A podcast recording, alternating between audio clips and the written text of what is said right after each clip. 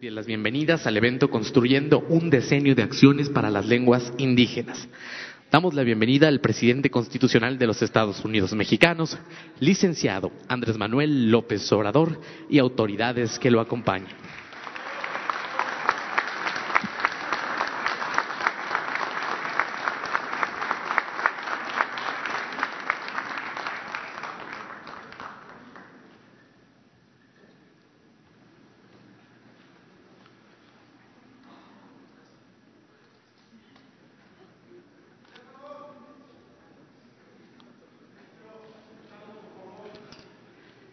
Sean tan amables de ocupar sus lugares.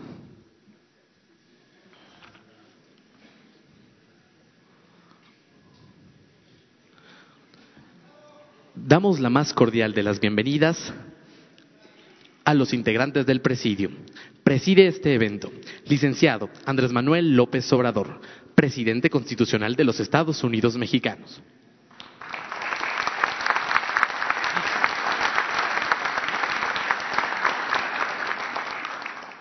Le acompañan señora Audrey Asolay, directora general de la UNESCO,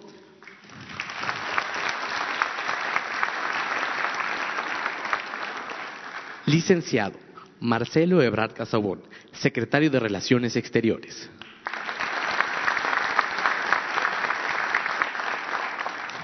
Licenciada Alejandra Fraustro Guerrero, secretaria de Cultura.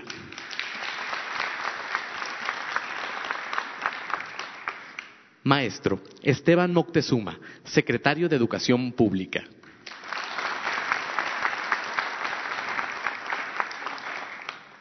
Natalia Toledo, subsecretaria de Diversidad Cultural.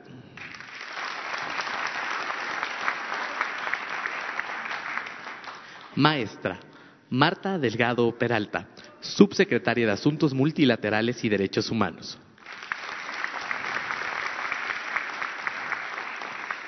Arquitecto Rogelio Jiménez Pons, director del Fondo Nacional de Turismo.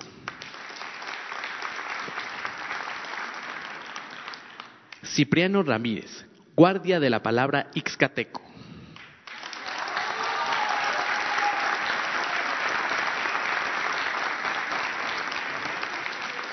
Licenciado Adelfo Regino Montes, director general del Instituto Nacional de los Pueblos Indígenas.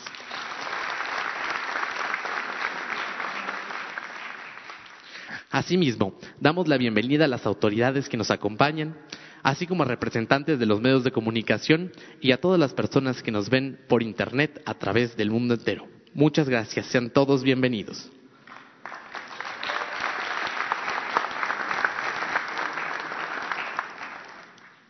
A continuación, solicitamos las palabras de bienvenida de Cipriano Ramírez, tercer hablante de Ixteco.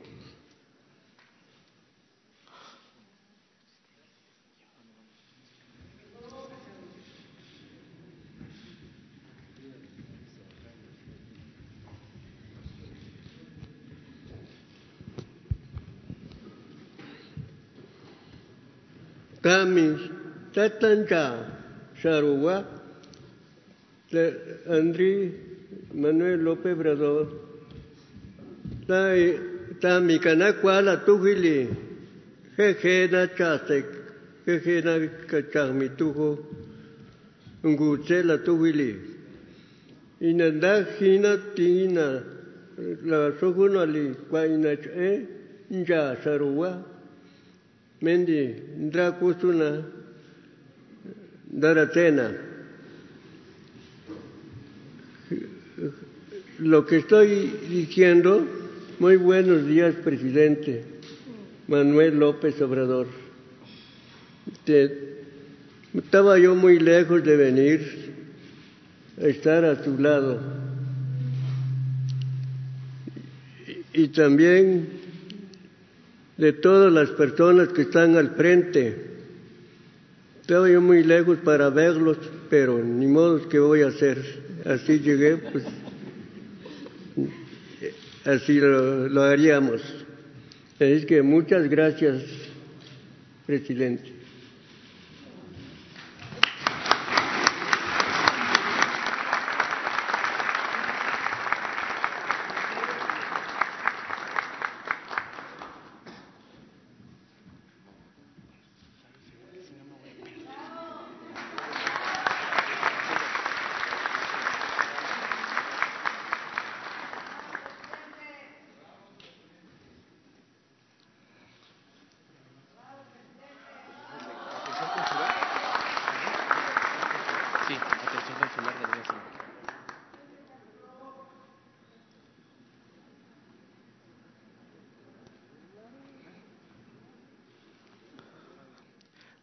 Continuación, se llevará a cabo la proyección del video Atención Consular en Lenguas Indígenas.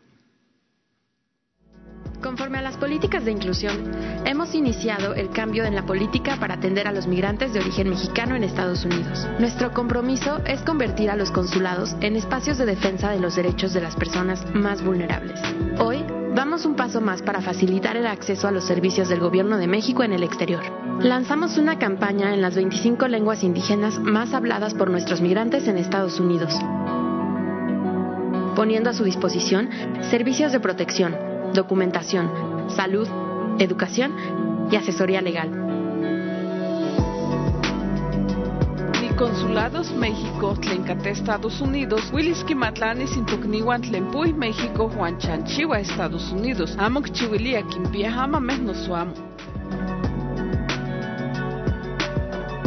Nukulo, Otsocha Ektineum. Eret ka kulong kichi, chakuya non chikuiran o pasaporte.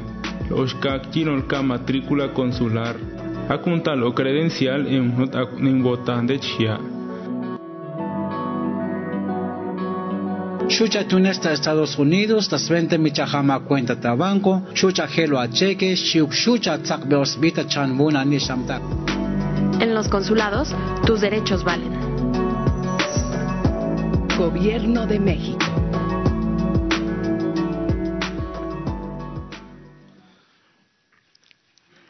Hace uso de la palabra la maestra Marta Delgado Peralta, subsecretaria para Asuntos Multilaterales y Derechos Humanos de la Secretaría de Relaciones Exteriores.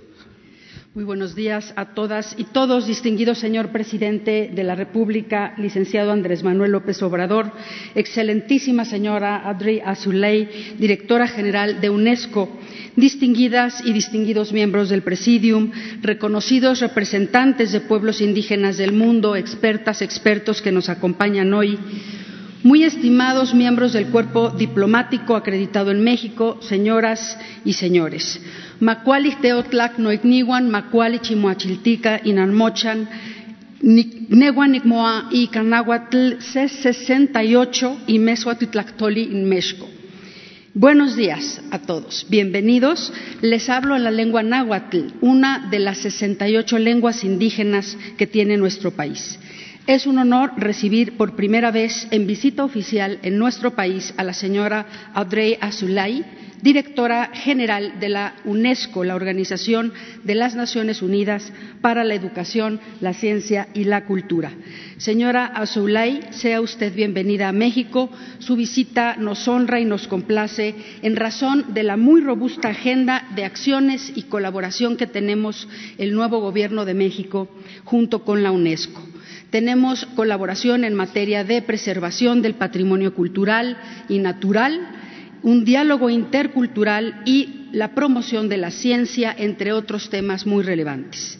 La recibe un país con profundas raíces milenarias, una inmensa riqueza natural y una vida social y cultural que son únicas por su gran diversidad. Es una nación que siempre ha buscado fortalecer la cooperación y el diálogo en un mundo multilateral. Es un país que ocupa honrosamente el primer lugar del continente americano en sitios inscritos en la lista de Patrimonio Mundial de la UNESCO. México hoy vive un profundo proceso de transformación que busca la solidaridad y la justicia social poniendo en el centro de todas nuestras políticas públicas el bienestar de todas y todos los mexicanos. Hemos adoptado un compromiso de gestión que está dirigido a asegurar que todos los mexicanos se beneficien del desarrollo y no dejemos a nadie atrás. Y para nosotros la UNESCO es un espacio multilateral por excelencia a través del cual podemos promover la educación eh, en materia cultural, la ciencia, las comunicaciones y desarrollar sociedades más justas y equitativas. En este ánimo se inserta el evento que nos reúne el día de hoy, organizado en forma conjunta por el Gobierno de la UNESCO y la UNESCO, con la participación y el liderazgo de la Secretaria de Cultura. Construyendo un decenio de acciones para las lenguas indígenas, se centra en el derecho de los pueblos indígenas a revitalizar, usar, desarrollar y transmitir las lenguas indígenas a las futuras generaciones. Eh, desde la Cancillería, bajo el liderazgo del secretario Ebrard, estamos dando pasos importantes para cumplir los compromisos de nuestro Gobierno, que tiene una profunda vocación social, con el mandato de transformación que nos ha instruido el presidente López Obrador. Nuestros consulados, como vimos en el video, se están convirtiendo en verdaderos espacios de defensa de los derechos de los migrantes. Y esta transformación estaría incompleta si no se toma en cuenta a nuestros pueblos indígenas. Por eso, a través de nuestra área de comunicación social, hemos creado videos como el que presentamos en 25 lenguas indígenas que son las más habladas por los migrantes en los Estados Unidos. Eh, estos videos están dirigidos a beneficiar a esta comunidad para traducir los servicios de documentación, salud, educación, protección legal que se ofrecen a través de nuestra red consular. Su visita, señora Azuley, es un gran privilegio para nosotros, nos ayuda en la apuesta de México por el multilateralismo y finalmente me gustaría decir que tenemos un trabajo muy importante con la organización. México eh, está emprendiendo acciones importantes en materia de protección al patrimonio cultural y desarrollo de las poblaciones alrededor del eh, trayecto del tren Maya, en donde nos está acompañando, y muchas gracias a Rogelio Jiménez Pons por estar el día de hoy, hoy aquí con nosotros, y nuestra colaboración también para preservar las lenguas indígenas, el intercambio científico, el fomento de la libertad de expresión, proteger nuestras piezas arqueológicas, fomentar el diálogo intercultural y combatir el discurso de odio son solamente algunas de las áreas en donde la cooperación entre México y la UNESCO está llamada a beneficiar a la población de nuestro país. Tengan la certeza de que México va a seguir fortaleciendo esta sólida relación. Tlazocamati Millac, muchas gracias.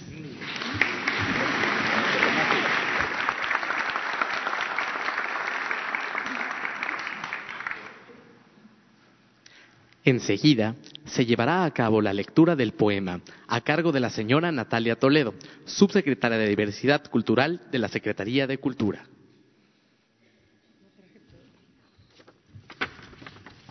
Poema y discurso. Gunanga ni bisana ne anu, shiyushigie bisana ne anu, kashinye sutipi di jaguni nyaka, nezazarenda kasikatimani ripapandanigi Negirutti Sanna Tulaca. ¿Cuáles son las raíces que prenden? ¿Qué ramas brotan de estos cascajos? Tal vez soy la última rama que hablará zapoteco. Mis hijos tendrán que silbar su idioma y serán aves sin casa en la jungla del olvido. Padiushi, buenos días. Las lenguas son cuerpos que acumulan conocimientos que nos revelan diversas formas para nombrar al universo.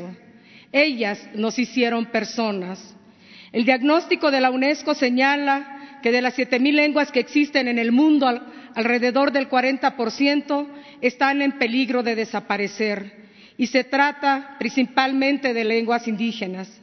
En México, a los pueblos originarios se les impuso una política lingüística en la que no tuvieron cabida sus idiomas. Las consecuencias son lenguas que van camino al olvido, como el guinguá, de Oaxaca. La Secretaría de Cultura, como parte de este gobierno, le da prioridad a los pueblos indígenas, quienes han sido marginados históricamente y con los que la nación tiene una deuda. La labor nuestra es trabajar con una perspectiva de inclusión, de respeto a la diversidad y a los derechos humanos, y es siempre de la mano de las comunidades. Desde la Red Nacional de Bibliotecas Públicas estamos generando un espacio para la diversidad lingüística. Hasta hace poco los libros solo hablaban español y ahora con la creación de acervos en lenguas indígenas lo harán en 68 lenguas nacionales. Mientras que en la Dirección General de Culturas Populares se implementó un programa de visibilización y fortalecimiento de las identidades mexicanas con acciones como las lenguas toman la tribuna en la que participaron 48 hablantes de lenguas indígenas diferentes en las sesiones ordinarias de la Cámara de Diputados. Para, promover la oralidad y preservar el lenguaje ritual de los pueblos indígenas, el FONCA y el INALI lanzaron una convocatoria, la de artes verbales, lenguas en riesgo. Por su parte, el Instituto Nacional de Estudios Históricos de la Revolución Mexicana impulsa la traducción del Plan de Ayala en diez lenguas originarias del país. Zapoteco, Mixteco, Totonaco, Náhuatl, Rarámuri, Otomí, Celtal, Tzotzil, Yaqui y Mije. Es muy importante que México sea anfitrión del decenio de las lenguas. Somos el país que ocupa el quinto lugar a nivel mundial en diversidad lingüística y el primero en América. Nuestro país guarda un tesoro en términos de diversidad lingüística, cultural y biológica.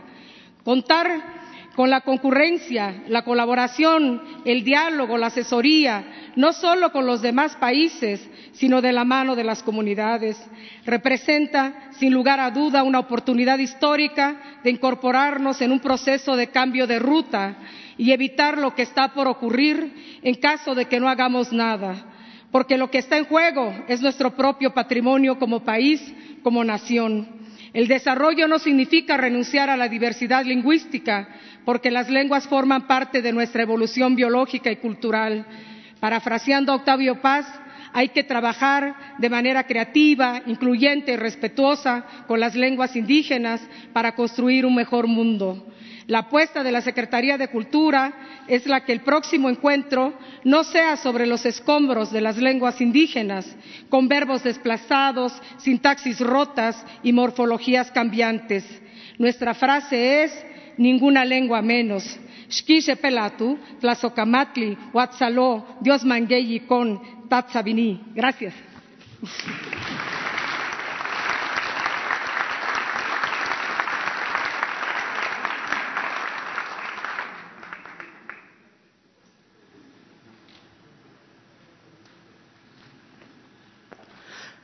A continuación, se llevará a cabo la proyección del video Un año de lenguas indígenas.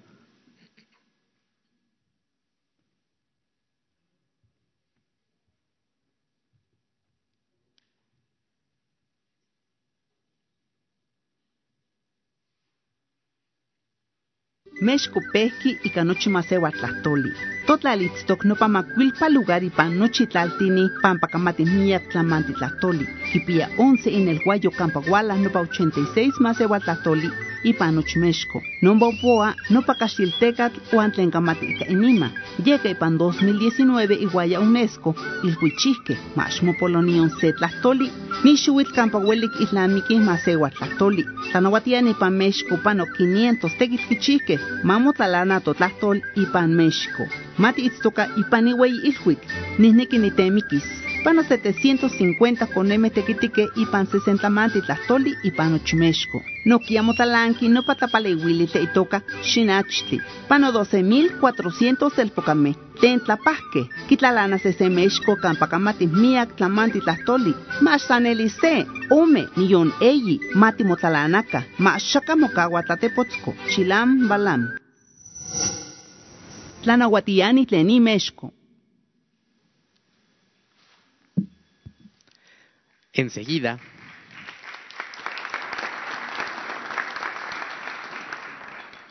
enseguida hace uso de la palabra la señora Audrey Azoulay, directora general de la UNESCO.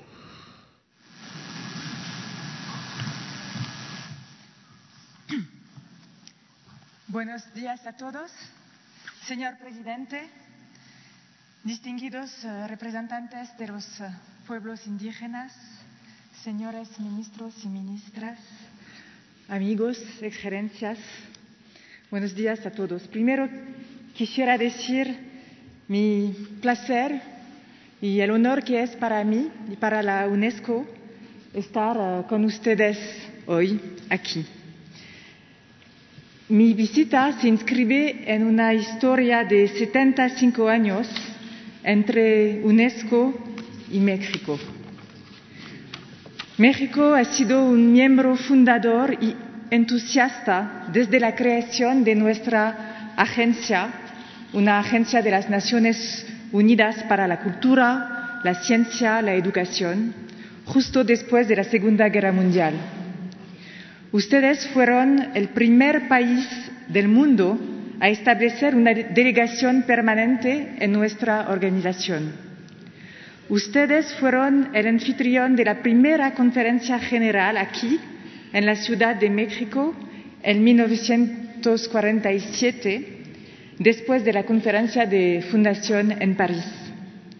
Y el año siguiente, un gran mexicano, el poeta diplomático Jaime Torres Bodet, tomó la dirección de nuestra organización y dio forma a los contornos de la organización.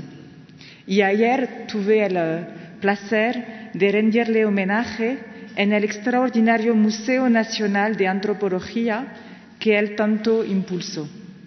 Un museo que da testimonio de la fuerza, de la riqueza y de la importancia del patrimonio cultural de vuestro país.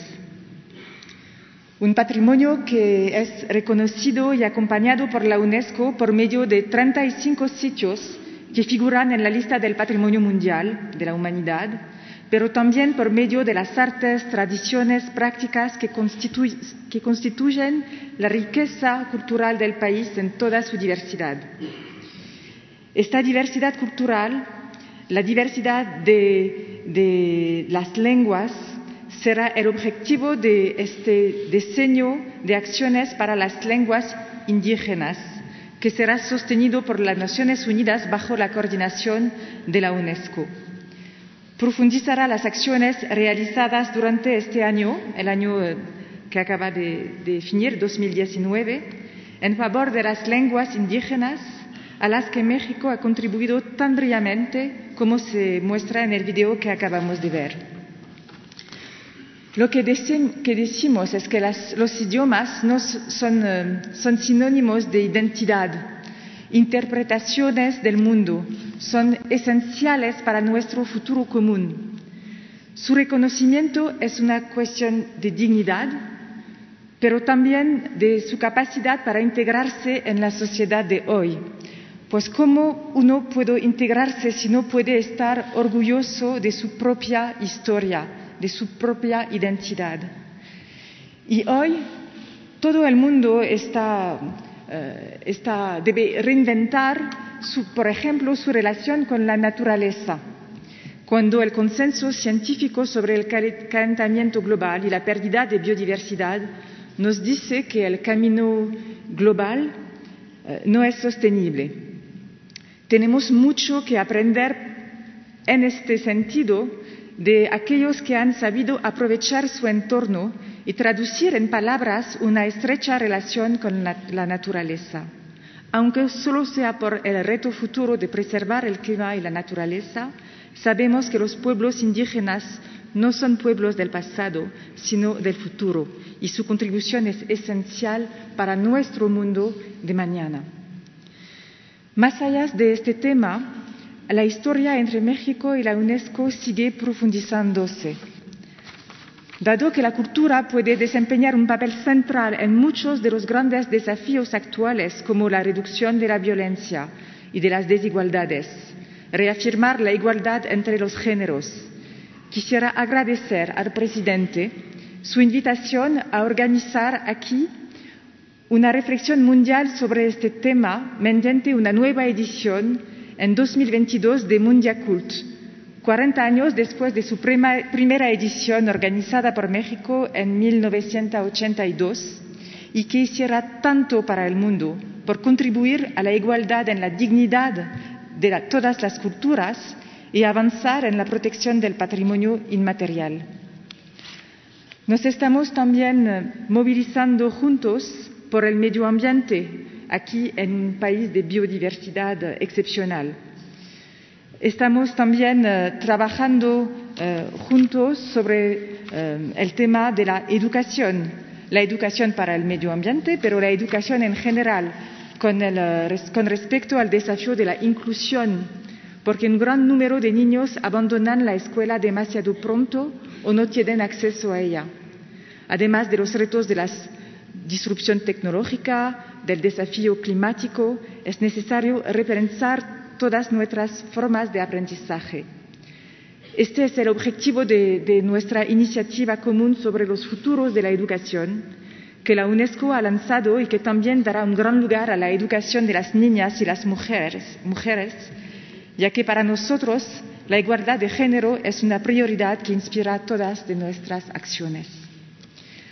También quisiera aprovechar esta oportunidad para saludar a dos mujeres mexicanas, la profesora Elisa Guerra, que participará en nuestra comisión sobre los futuros de la educación, y la profesora Esperanza Martínez Romero, que acaba de ser galardonada con nuestro premio UNESCO L'Oreal para las mujeres y la ciencia.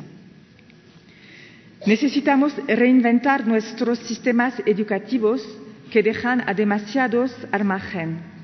Este es también el significado de los proyectos de, en educación no formal a través de las artes, del deporte, de la artesanía, eh, del digital, como es el caso pluridisciplinar, innovador y social de la iniciativa Pilares, llevado a cabo en la Ciudad de México, que tuve el placer de visitar ayer.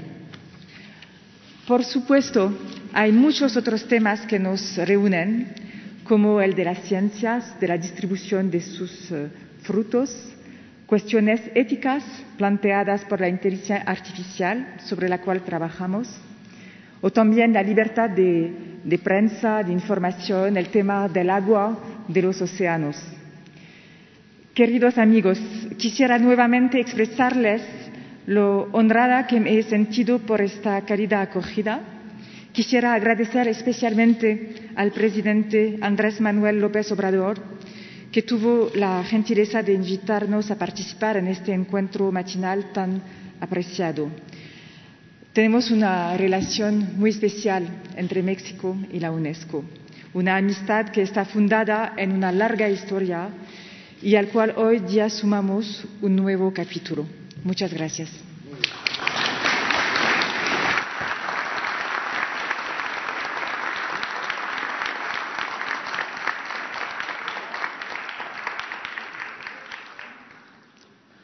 A continuación, se llevará a cabo la suscripción del convenio marco entre la UNESCO y la Secretaría de Cultura. Suscriben licenciado Andrés Manuel López Obrador, presidente constitucional de los Estados Unidos mexicanos, señora Audrey Azoulay, directora general de la UNESCO, y la licenciada Alejandra Frausto Guerrero, secretaria de Cultura.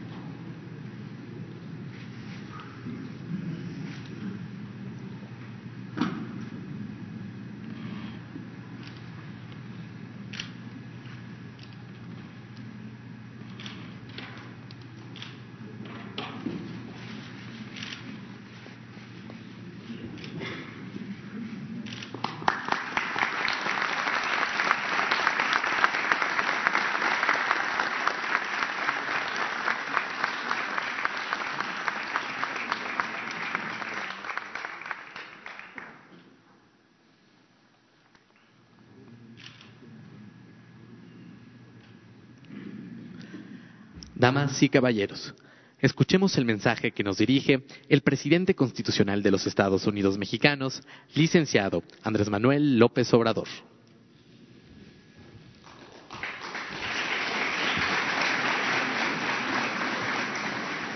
Amigas, amigos, representantes de las culturas, de los pueblos indígenas de México, señora directora de la UNESCO, amigas, amigos todos, nos da mucho gusto participar en esta ceremonia, en este acto, para hacer el compromiso de fortalecer las eh, lenguas indígenas, las lenguas de las culturas y de los pueblos originarios de México. Este es un tema fundamental, importantísimo. Creo que los pueblos originarios, que son la verdad más entrañable, más íntima de México, deben eh, ser escuchados, atendidos, primero en sus necesidades básicas, fundamentales.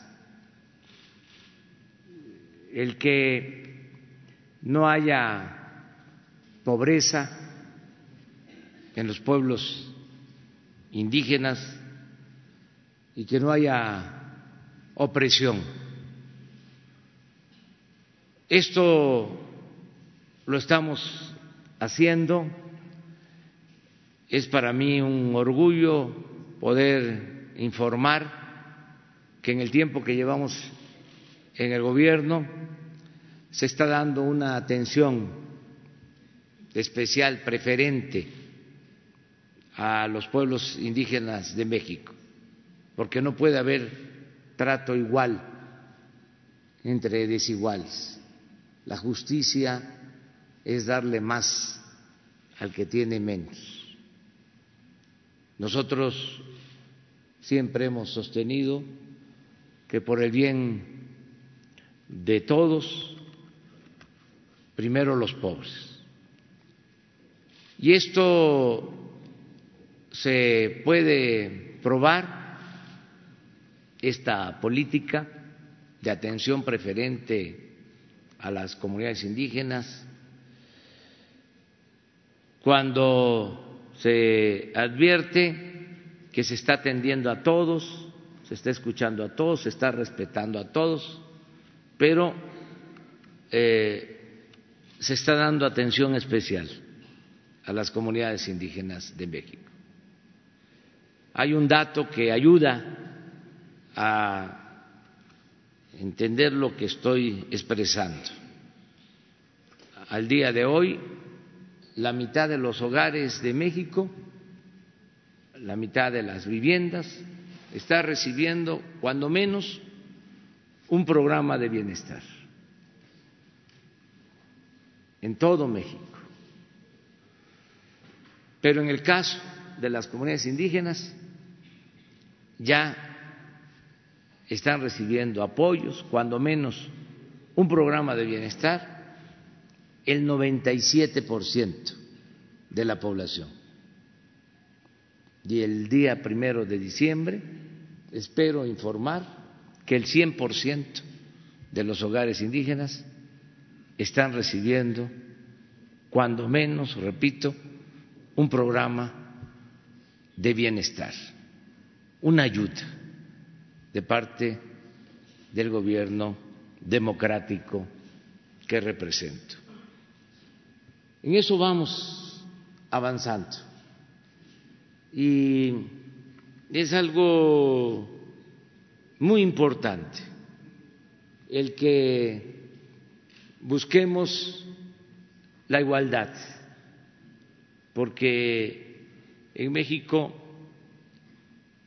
desgraciadamente, desde hace siglos, hay una monstruosa desigualdad económica y social. Es de las naciones con más desigualdad en el mundo. Y también eh, con más control y dominio autoritario. Y esto viene de lejos. Antes de que llegaran los españoles, antes de la conquista, ya eh, los aztecas dominaban en casi todo lo que es el territorio nacional. Incluso tenían dominio hasta países centroamericanos. Y se sometía a los pueblos, a las distintas culturas de México, porque en México nunca ha habido una sola cultura. México siempre ha sido un mosaico cultural. No todos los pueblos en ese entonces fueron sometidos, dominados pero sí la mayoría. No dejó de ser, a pesar de ese predominio, algo político impuesto que no pudo acabar con las culturas originarias. Por ejemplo, los eh, aztecas eh, impusieron los nombres de los pueblos, pero debajo de esos nombres náhuatl están los nombres de los pueblos originarios.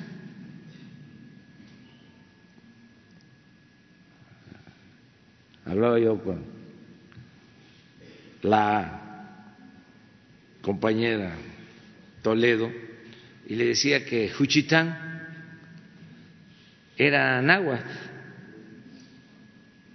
el nombre del pueblo pero se mantenía el pueblo zapoteco. Eh, el nombre eh, de Juchitán en zapoteco. No lo quiero aquí este, decir. Pero esto se repite con los mayas, se repite con los coras, se repite de los huastecos. Por eso encontramos eh, Tuxpan en Jalisco, en Nayarit, en Veracruz, Náhuatl. Pero ahí están también abajo los nombres de los pueblos originarios existe mi pueblo, Tepetitán, Náhuatl. Cuando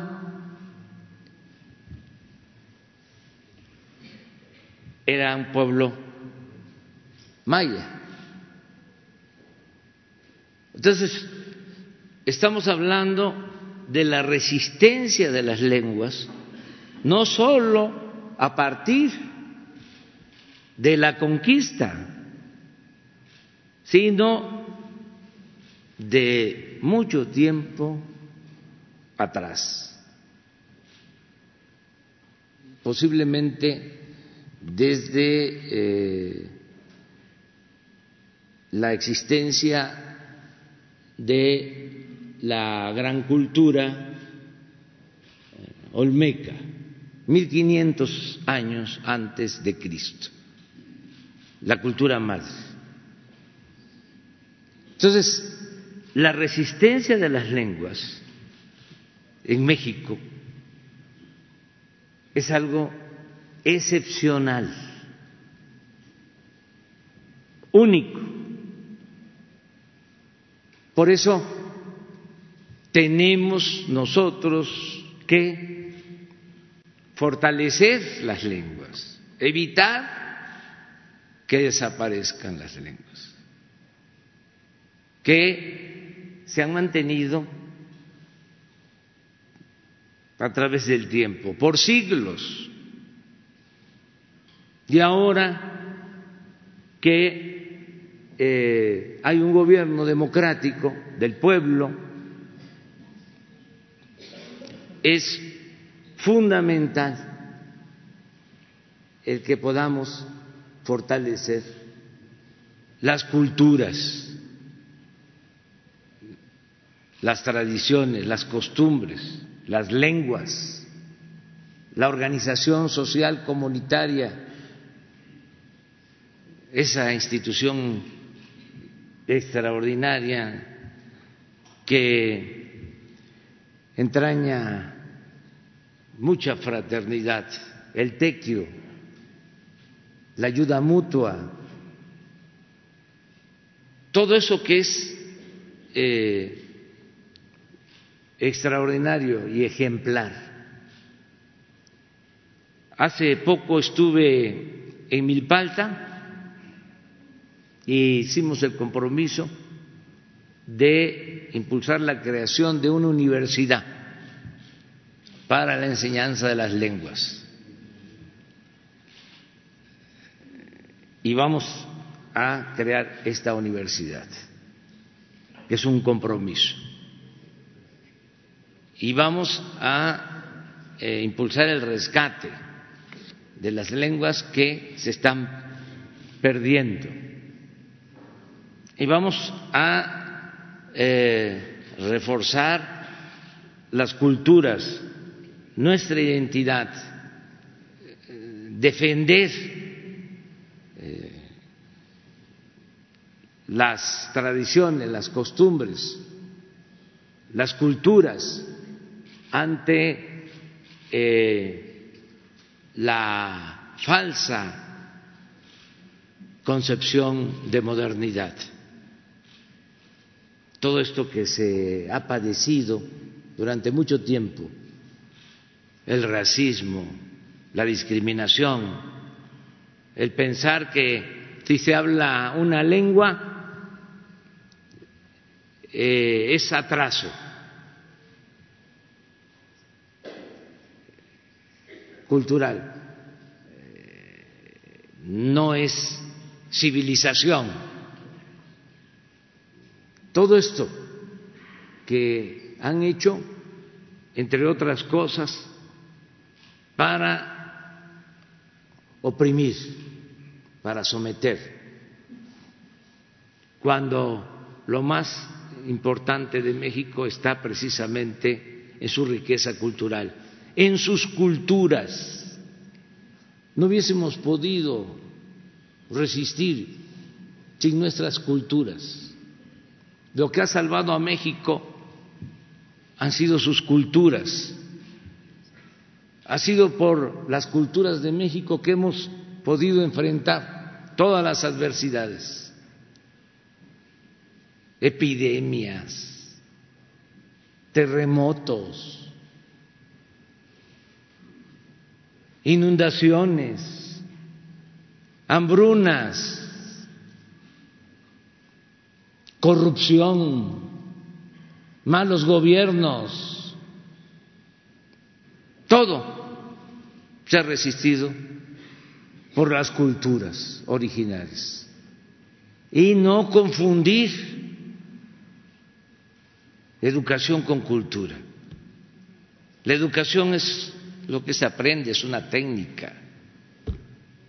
Hay gente que va, con todo respeto lo digo, a prepararse en el extranjero, en universidades famosas, y no tienen cultura o eh, eh, piensan que los conocimientos eh, adquiridos son más que las culturas. La fortaleza de nuestro pueblo está en sus culturas. Yo pongo un ejemplo y así podría hablar de otros pueblos. Lo que sucede en Oaxaca es de los pueblos con más culturas en el mundo. ¿Saben qué sucede en Oaxaca? Hay 570 municipios y 417 son de usos y costumbres. Y en esos municipios de usos y costumbres los gobernantes no cobran, dan servicio. Y puede estar un oaxaqueño trabajando en Nueva York o en Los Ángeles o en Nesa y le toca dar su servicio en su comunidad y va a dar el servicio. Porque no se sentiría importante si no pertenece a su comunidad, si no pertenece a su cultura. Eso es lo que les da su fortaleza. Y en Oaxaca eh, se cuida la naturaleza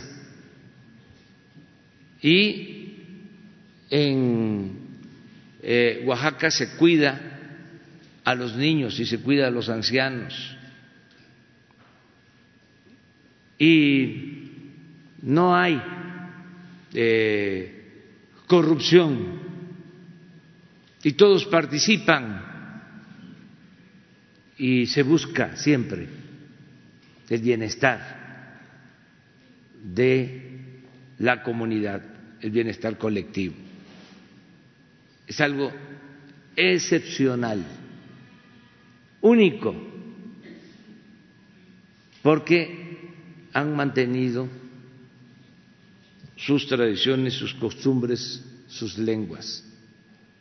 Eso es eh, muy importante y por eso yo agradezco a la UNESCO y a su directora de que podamos eh, suscribir este acuerdo para fortalecer nuestras lenguas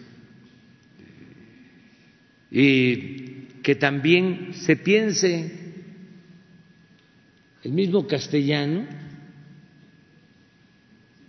eh, tiene eh, variantes. No es lo mismo el castellano que se habla en el norte que el que se habla en la Ciudad de México o el que se habla en el sureste.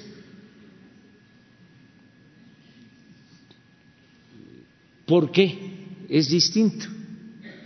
Porque es también la mezcla de eh, la cultura predominante en una región o las culturas predominantes en una región con el castellano, que, por ejemplo, se dice en Tabasco, eh, no se le dice sopilote, eh, al ave que conocemos, se le dice chombo. ¿Y qué está mal dicho? No. Sopilote es eh, náhuatl con eh, castellano, chombo es eh, castellano con maya. A veces este, eh, dicen algunos, hablas mal, no. No, no, no, no, no. Es un orgullo hablar como uno.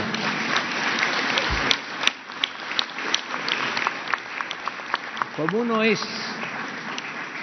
Este, eh, haciendo eh, valer nuestras culturas, nuestras eh, tradiciones a partir de que México es un mosaico cultural, muchos Méxicos. Me dio mucho gusto estar aquí en esta ceremonia, recibirles a ustedes. Eh, siempre vamos a estar eh, apoyando a las comunidades, a los pueblos indígenas de México, que, repito, es la verdad más íntima de nuestro país. Es lo más importante que tenemos. Y no estar nada más, como decía el maestro Benítez, eh, Fernando Benítez, eh, reconociendo, eh, alabando al indígena que fue capaz de construir las grandes civilizaciones mesoamericanas, sino también reconocer al indígena, mujer, al hombre actual, por mantener sus culturas, por mantener sus tradiciones. Muchísimas gracias por estar aquí con nosotros. Muchas gracias.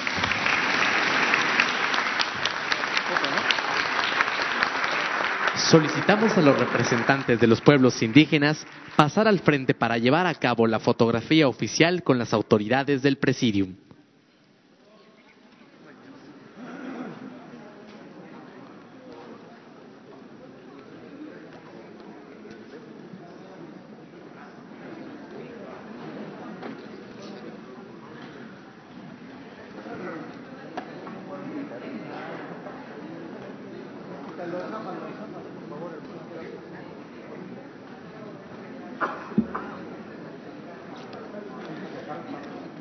Reiteramos la solicitud a los representantes de los pueblos indígenas a pasar al frente para llevar a cabo la fotografía oficial con las autoridades del presidio.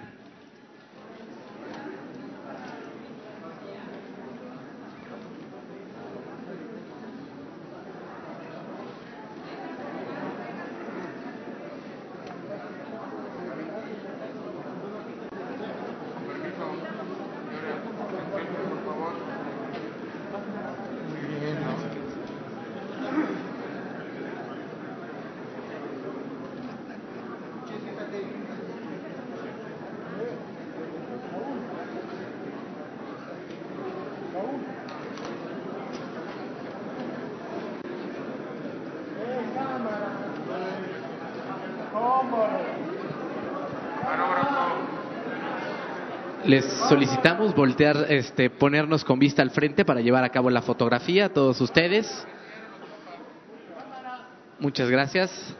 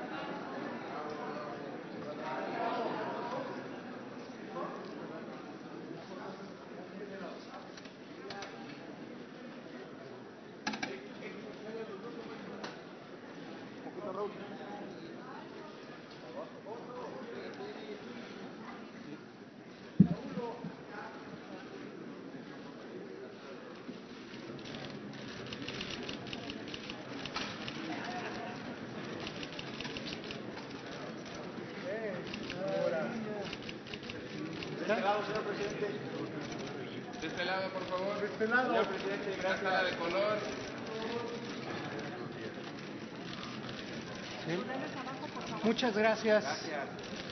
Muy amable.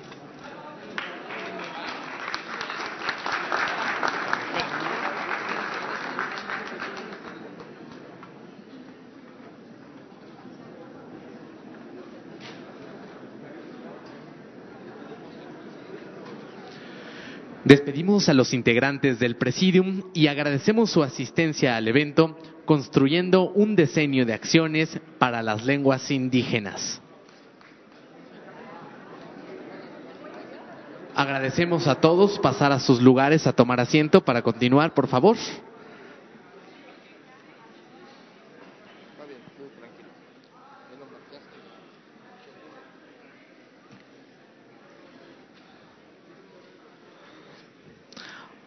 Nuevamente reiteramos el llamado a tomar sus asientos para poder continuar. Muchas gracias.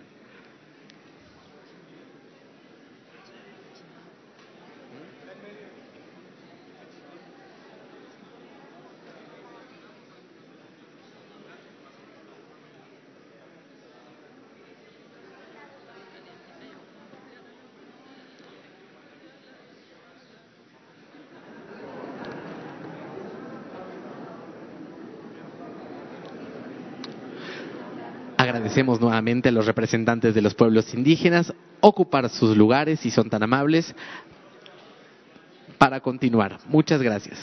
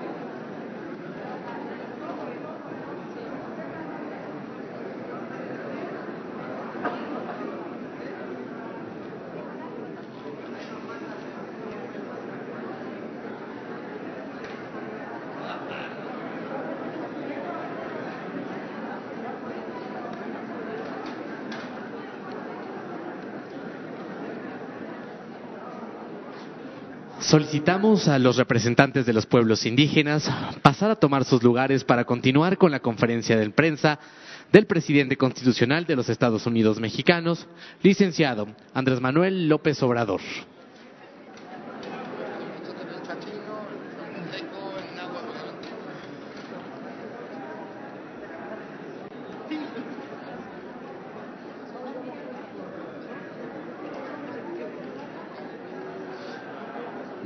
Nuevamente reiteramos el llamado para poder pasar a tomar sus lugares y continuar con la conferencia de prensa del presidente. Muchas gracias.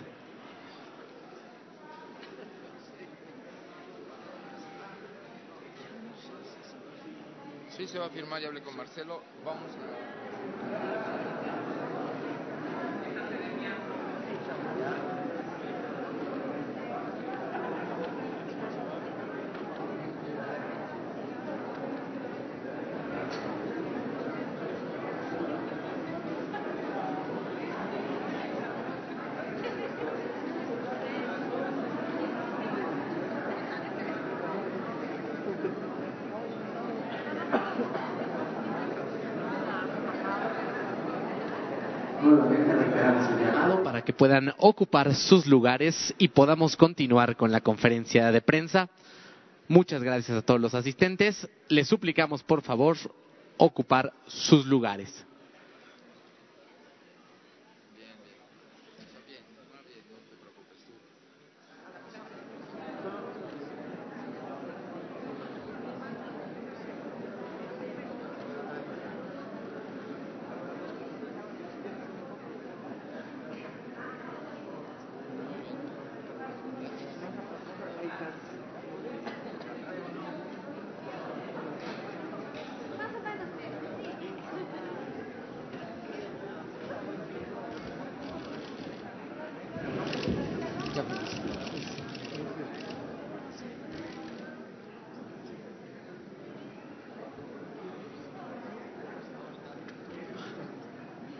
Reiteramos a todo el público ocupar sus lugares para continuar con la conferencia matutina. Muchas gracias.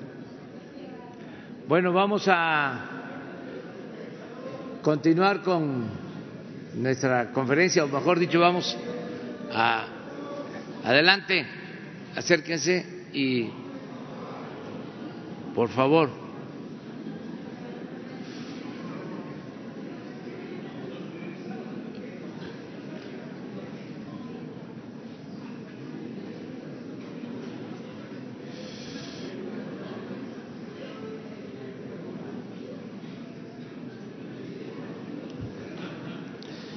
Ver, ustedes, ahí.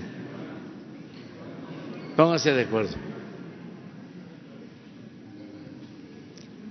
Gracias, presidente Nurit Martínez de MX y la Sexta W. Eh, aprovechaba que estaba el secretario aquí de Educación Pública para preguntarle acerca del tema que ya le había planteado a usted y de este reporte de cuál es la respuesta a los padres de familia del Kinder de Iztapalapa que eh, fueron abusados sexualmente y el juez está pidiendo la reparación del daño.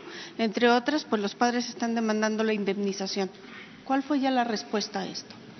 La respuesta es que vamos nosotros a asumir eh, nuestra responsabilidad. Esto es como Estado mexicano y se van a reparar eh, los daños. Esto es lo que se acordó, es eh, cosa de, a ver si no se eh, retiró Esteban y aprovechamos para contestar bien tu pregunta.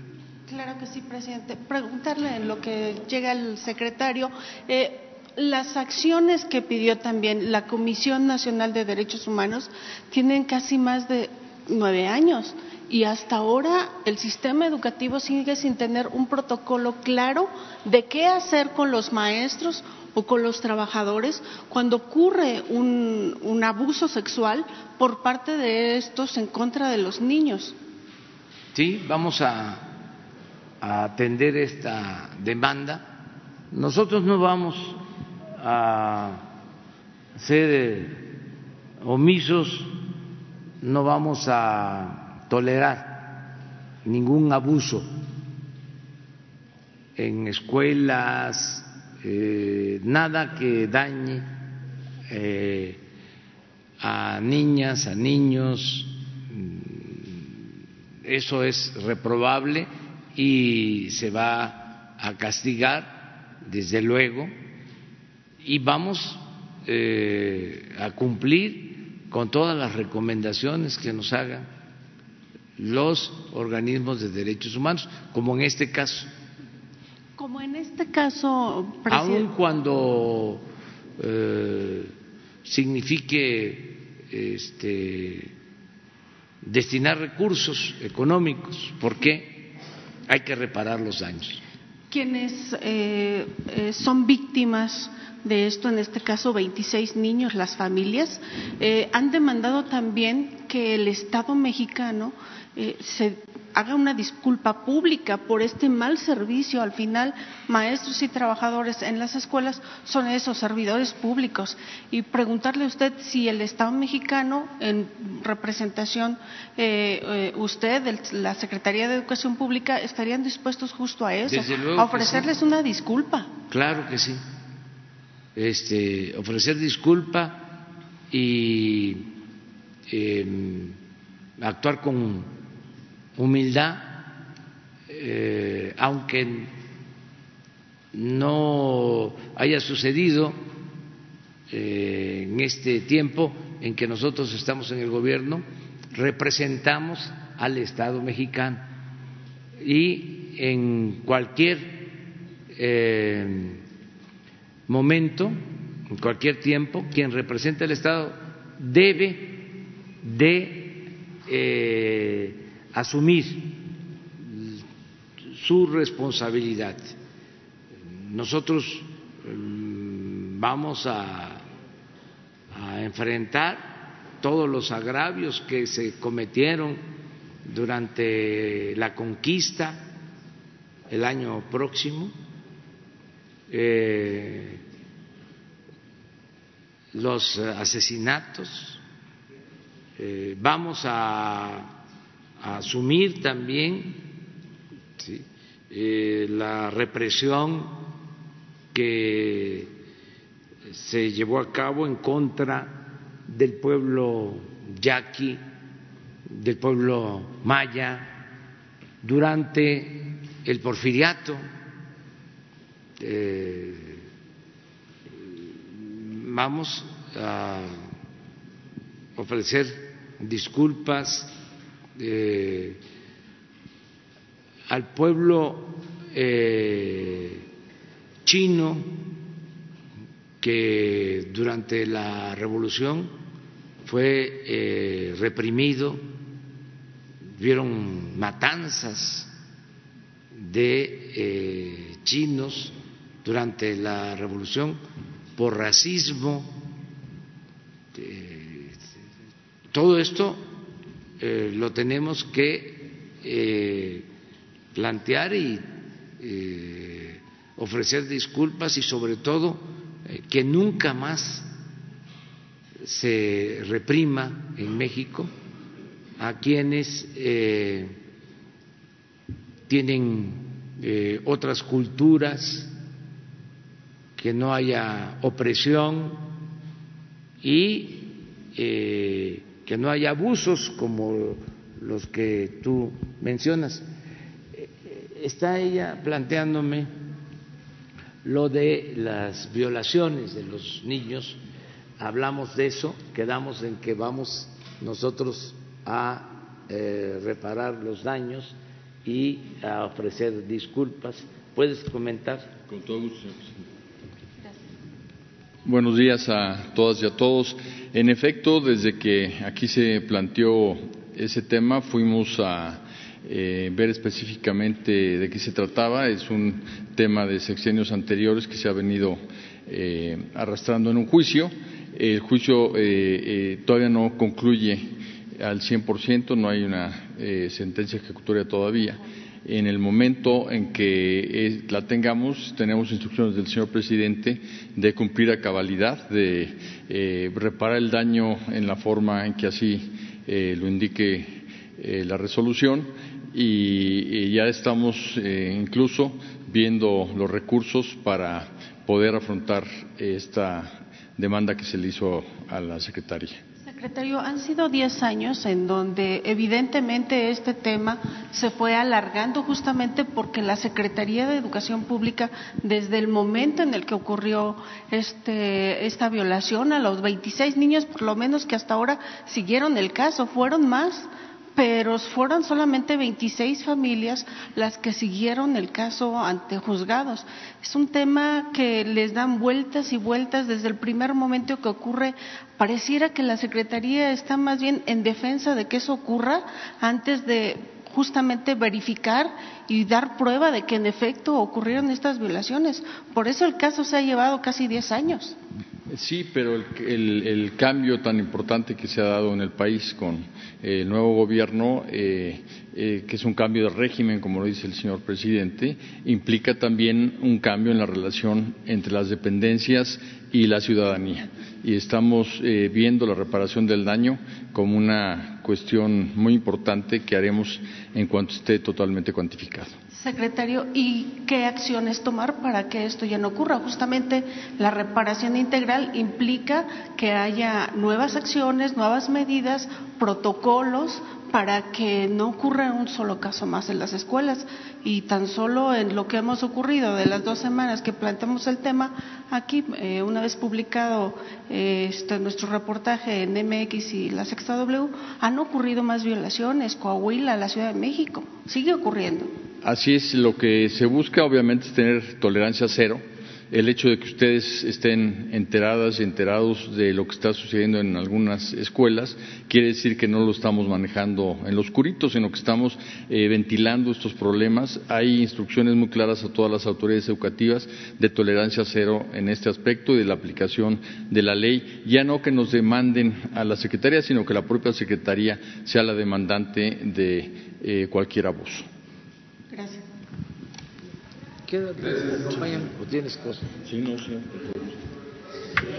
Presidente, buenos días. Luis Méndez de Notimex. Presidente, eh, le quiero hacer eh, dos preguntas. Primero es un reportaje que hizo mi compañera Lucía Calderón en la zona de la mariposa monarca, en donde los, eh, las personas de esa zona denuncian que pues no han llegado los programas de Sembrando Vida, que están pidiendo apoyo incluso para que el presidente pueda atender su programa de viveros y el riesgo de que ante la falta de estos programas pues no puedan seguir con sus labores de protección tanto de sus zonas eh, rurales como de la defensa de los santuarios de la mariposa monarca. Entonces, me gustaría preguntarle si su gobierno, si podría, si se sabe, va a haber algún tipo de apoyo para esta zona o si se está trabajando. Y tengo una segunda pregunta, por favor, presidente. Sí, estamos avanzando en el programa Sembrando Vida. Es eh, un programa eh, muy importante. Nunca se había llevado a cabo un programa así, como también nunca se había atendido a los adultos mayores, como nunca se había atendido a los jóvenes, como se está haciendo ahora, que eh, tienen becas, que pueden tener un apoyo para estudiar y también eh, becas para capacitarse en el trabajo. Y este programa de Sembrando Vida el año pasado eh, abarcó 500 mil hectáreas y le dio trabajo permanente a más de 200 mil sembradores y este año se amplía a 500 mil hectáreas más y van a ser otros 200 mil sembradores. Este año vamos a llegar a 500 mil, perdón, a un millón de hectáreas y más de 400 mil sembradores. Comenzamos en el sureste eh, y ahora se amplía y va a estar entre otros estados en Michoacán. Eh, eso lo informo. No sé exactamente si en la zona de la mariposa monarca, pero vamos a indagar en dónde se va a aplicar el programa. Es muy probable que sea en esa región de Michoacán. Se va eh, también, eso sí, lo tengo ya este, constatado, se va a aplicar en la meseta purépecha eh, este, este programa en municipios eh, indígenas, eh, Sembrando Vida. esa es la respuesta, pero la secretaria de Bienestar va a informar sobre esto. Presidente, mi segunda pregunta es, eh, ¿qué nos podría informar sobre este crucero que está en Cozumel, que llegó y bueno, que está ante la presencia del coronavirus? Y también si en la mesa de seguridad se abordó el tema del asesinato de los estudiantes de Puebla, presidente, por favor. Gracias. Sí, este, acerca del crucero, se está permitiendo que eh, atraque, que pueda haber un desembarco de eh, los eh, que mm, están en este barco, quienes este, vienen en este crucero, se les negó el arribo en dos puertos. Nosotros dimos instrucciones para que se haga una inspección y que se les permita este, arribar y estar. Nosotros no podemos este, eh, actuar con discriminación. Este, mm, se van a cumplir nada más con las normas sanitarias, pero no podemos eh, cerrar eh, nuestros puertos ni cerrar nuestros aeropuertos, ni actuar este, de manera eh, aislada o, este, rechazar a quienes este, vienen a México o eh, transitan por México, nada más cuidar la cuestión sanitaria este, y es lo que vamos a hacer. Sí, se aplica un protocolo de revisión, pero no se le puede negar este, a nadie. Imagínense este, un barco que llega y que ni siquiera se le eh, permite que atraque, este, que arribe y este, que continúen a ver a dónde les permiten atracar. O sea, eso es inhumano.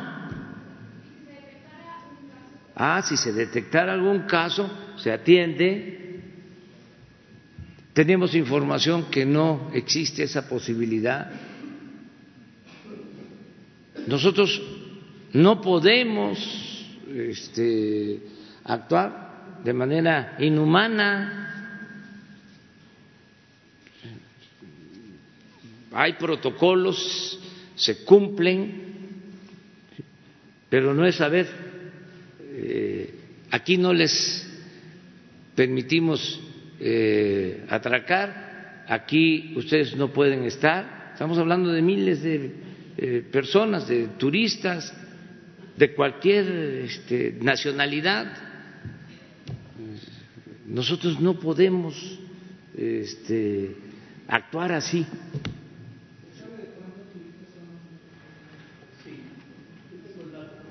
A ver.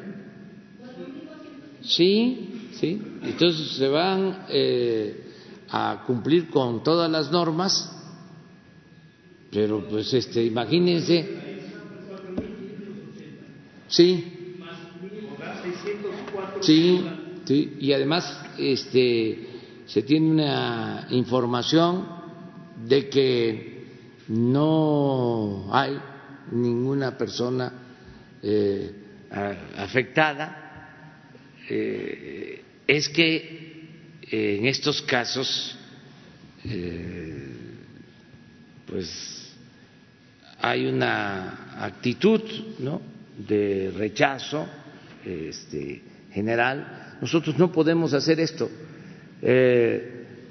no dejo de recordar cuando fuimos este, a Bolivia a rescatar,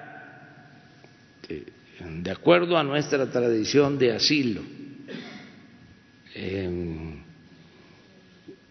al presidente Evo Morales, el avión que lo traía no tuvo autorización en algunos países que no voy a mencionar para eh, poder aterrizar.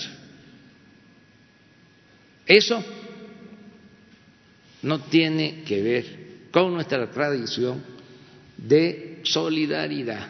México se ha caracterizado siempre por su eh, apoyo a quienes son perseguidos y en este caso hasta en el supuesto que no este, hay evidencias de que fuese gente enferma, este, infectada, nosotros ¿por qué no vamos a atenderlos?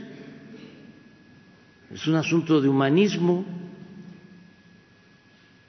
La verdad es lamentable que eh, haya actitudes eh, de rechazo Imagínense eh, cerca de cinco mil personas en una embarcación que no pueden desembarcar, la desesperación, todo lo que implica.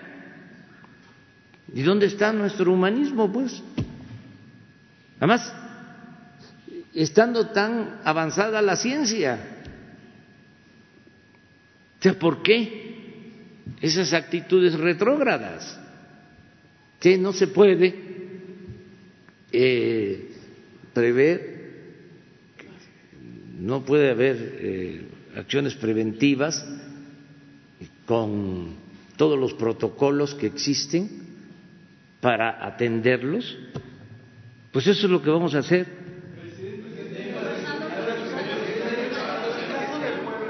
Claro que sí, estamos preparados.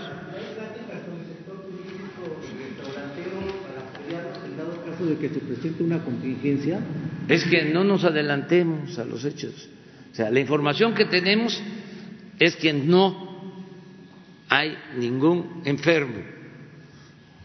Eh, un marinero, eh, sí, pero eh, con otro tipo de, de enfermedad.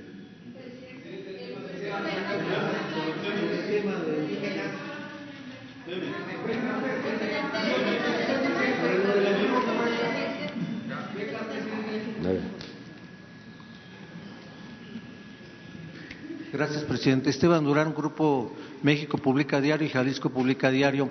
Usted mencionaba ayer sobre el programa eh, contra las drogas que si bien no puede haber censura en los medios eh, electrónicos, eh, sin embargo, pues se ha ponderado mucho el narcotráfico, la violencia, etcétera. Y si usted ve los contenidos, pues en realidad no aportan nada a la sociedad, principalmente a la juventud.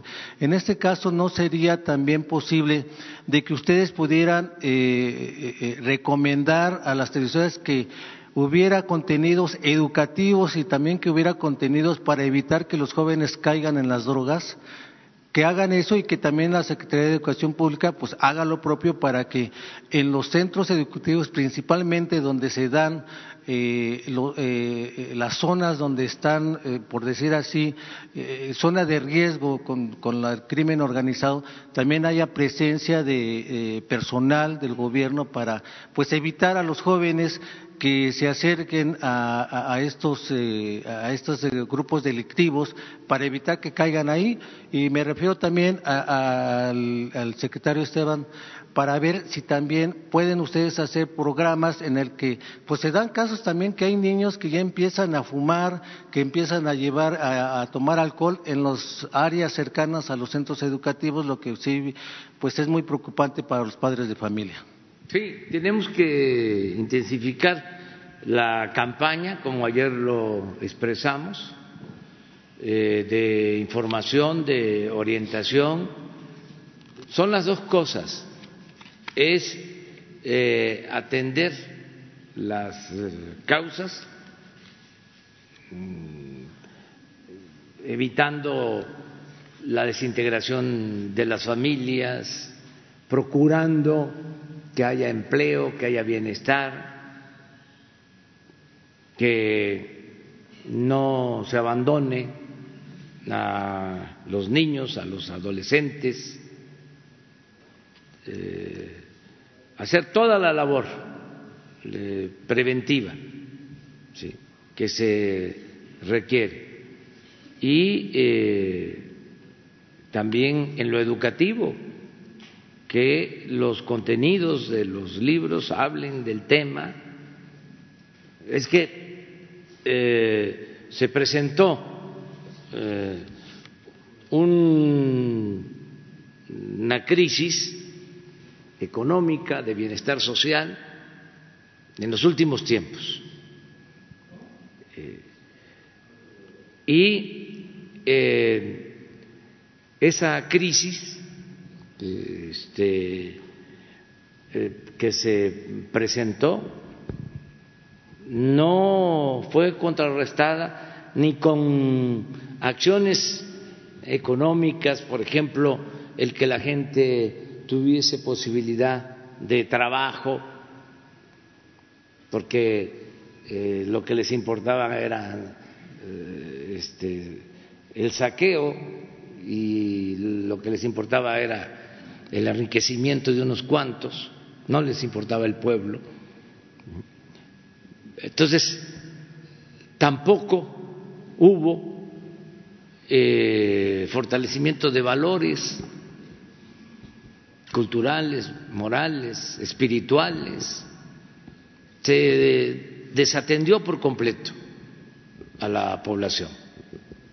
Incluso fue avanzando la idea de que el que no tranza, no avanza y que había que triunfar a toda costa sin escrúpulos morales de ninguna índole y que lo importante era la Cheyenne Apá. Todo eso, ¿sí? lo material. Entonces, tiene que haber cambios, tiene que fortalecerse la idea que solo siendo buenos podemos ser felices, ni que la felicidad no es la obtención de bienes materiales, no es el dinero, la fama, los títulos. La felicidad tiene que ver con estar eh, a gusto, satisfecho con uno mismo, con nuestra conciencia y con el prójimo, la verdadera felicidad. Y esto también tiene que ver con, desde luego, con lo educativo. Imagínense que quitaron el civismo, estos tecnócratas irresponsables, corruptos. ¿Qué otras materias quitaron? la ética. Entonces, claro que eh, se está llevando a cabo una reformulación de eh, los contenidos educativos. ¿Por qué no explicas sobre eso? Sobre la importancia del fortalecimiento de los valores. Sí, de hecho, nos ha pedido el señor presidente que en el próximo ciclo escolar eh, 2020-2021 ya tengamos nuevos libros de texto para inculcar en los planes y programas de estudio eh, eh, ideas que van a ser transversales. Esto quiere decir que se van a llevar en diferentes asignaturas, además de tener su propio libro de texto en materia de civismo, en materia de ética, en la práctica de valores y también para el próximo calendario escolar eh, todas las fechas históricas van a tener un correspondiente en la propia currícula para que días antes de que se dé eh, la fecha histórica en las escuelas se hable, se discuta, se aprenda sobre el significado de cada una de ellas.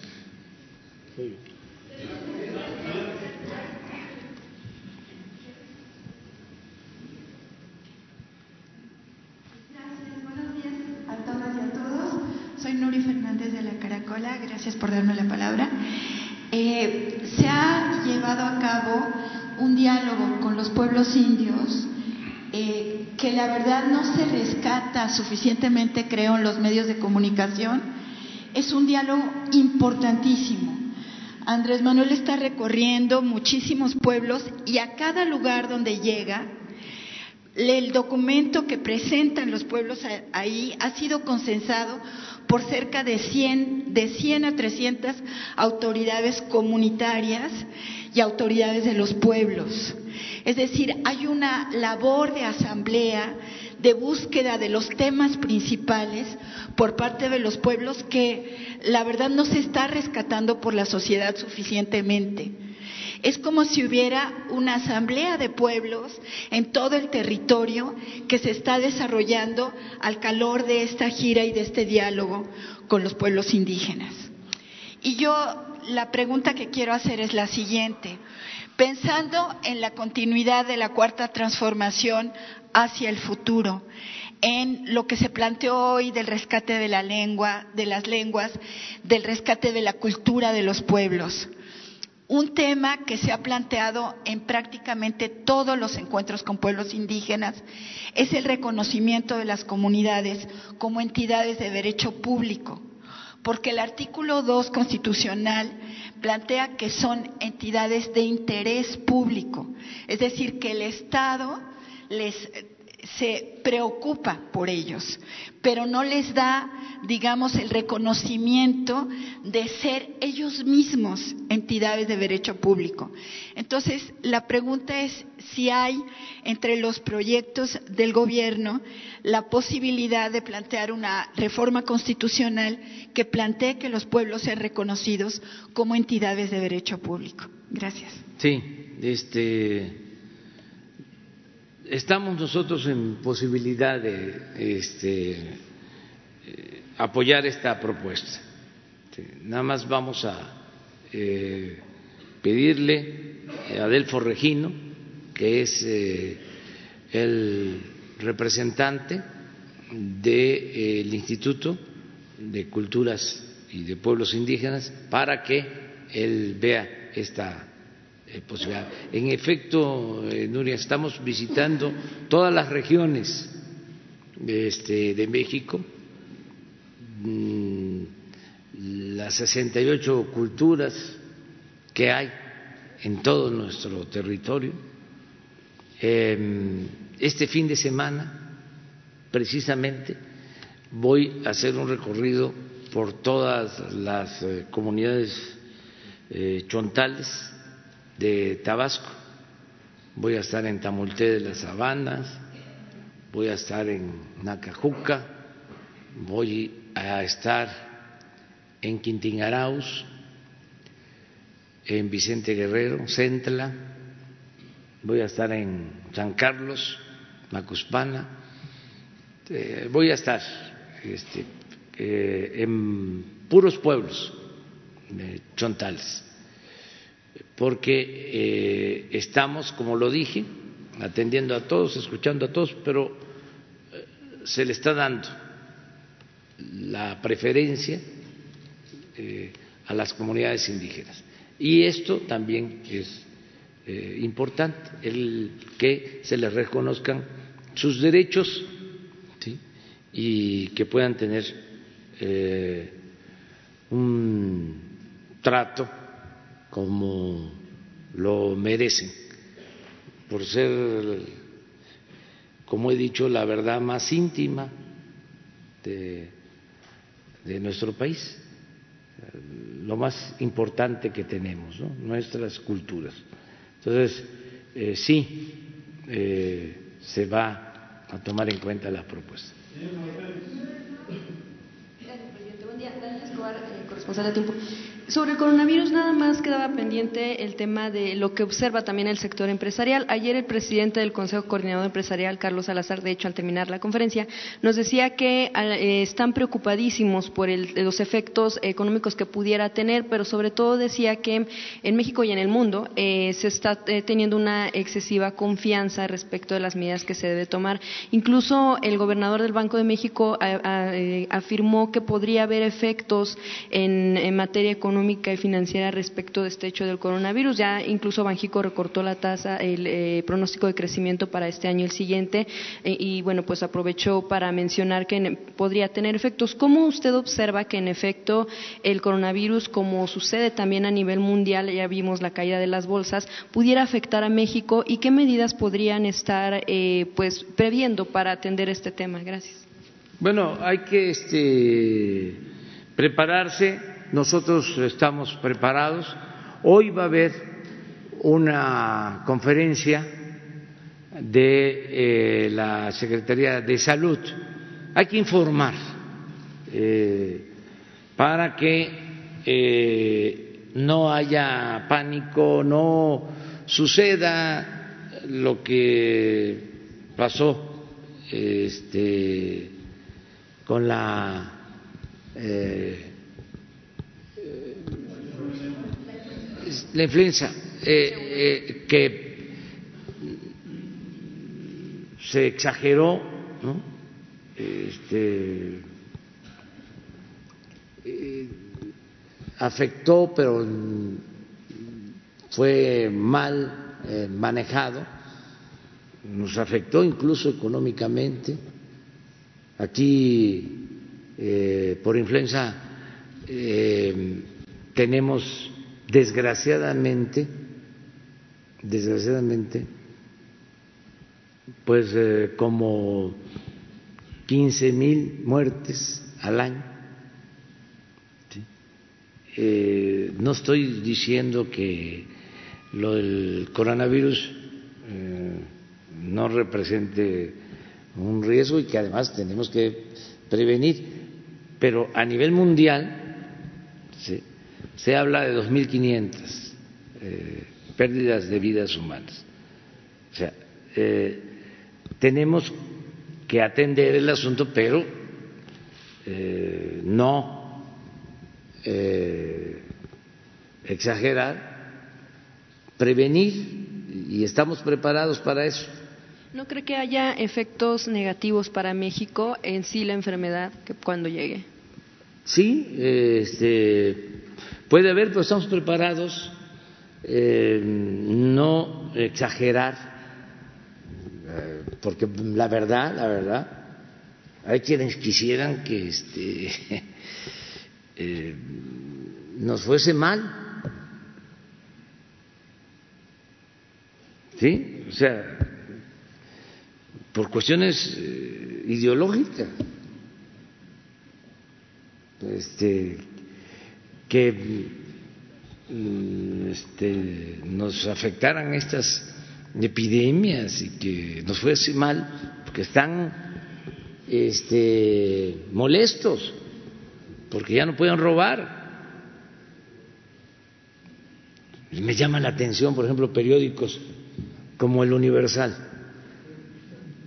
donde ahora este diario en contra del gobierno, diario. Antes se dedicaban a publicar puro boletín y aplaudir. O sea, y ahora es diario.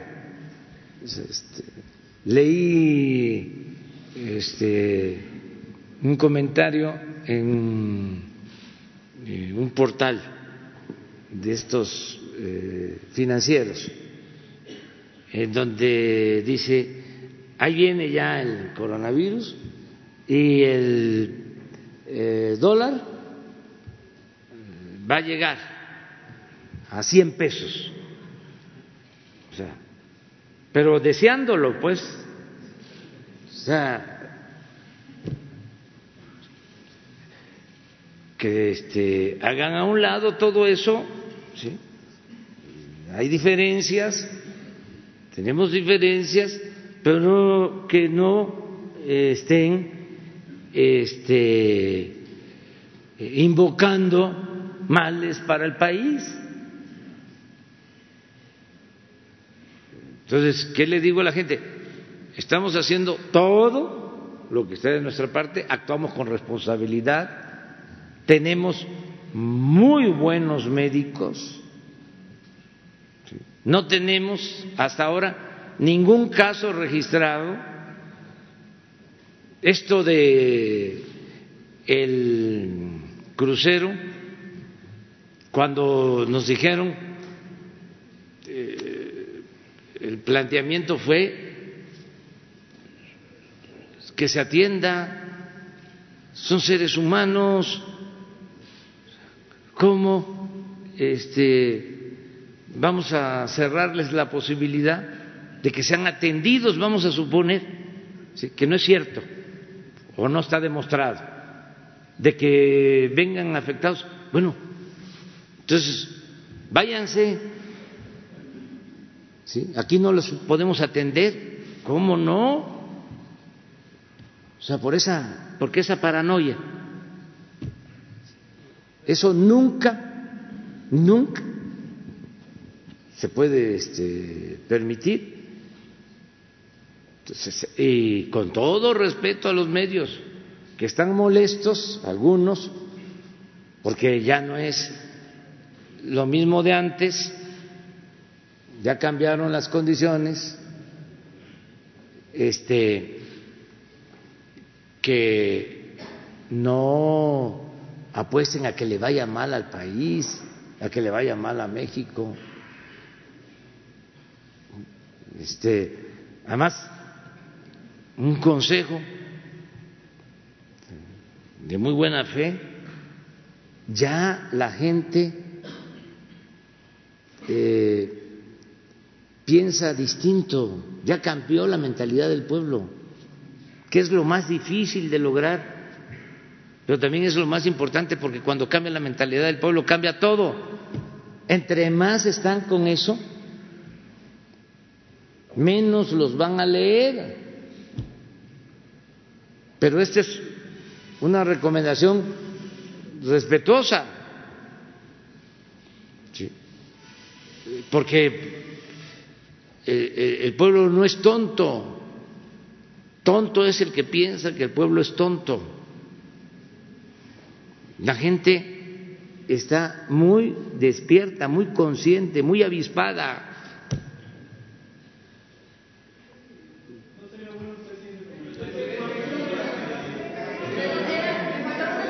Pregunta. Presidente, me faltaba una, me faltaba una segunda, perdón. Ah, permíteme. Sí, eh, sobre el tema de la propuesta que hace la CNDH para eh, que sea John Ackerman una de las personas que pudiera palomear a los consejeros del INE, ¿no considera usted que podrían ser más bien perfiles que estén ubicados como alejados de su propio gobierno? ¿Qué opina de esta propuesta? Pues que es un proceso que se está llevando a cabo en el Congreso, en la Cámara de Diputados, y que este, deben ellos de actuar con autonomía, con libertad, y nosotros pues no tenemos este eh, por qué meternos a esos temas. Este, antes que hacían, ¿cómo le hacían para nombrar a los consejeros? Se repartían. Tres para un partido, cuatro para otro. Y al más chiquito, uno.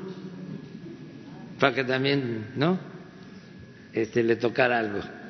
Este, y así eh, tenían el control del órgano electoral. Los dos grandes controlaban. Es más, me tocó saber cuando iban a nombrar a los que están ahora y por anticipado hasta dije cómo iba a quedar. O sea, este me adelanté y dije va a ser cuatro para un partido, tres para el otro y uno para este el más pequeño, ¿Ahora no significaría lo mismo? No, yo estoy seguro que no, porque no somos igual. Ya, al menos nosotros no nos metemos en eso. Ah, nada más recordarle lo del tema de los estudiantes de Puebla, perdón, que ya lo habían planteado. Si lo manejaron en la mesa, en la eh, gabinete de seguridad.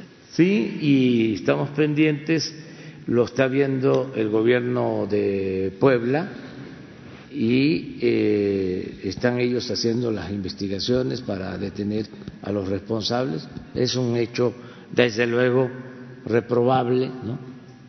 muy doloroso, que tiene que ver con la descomposición que existe.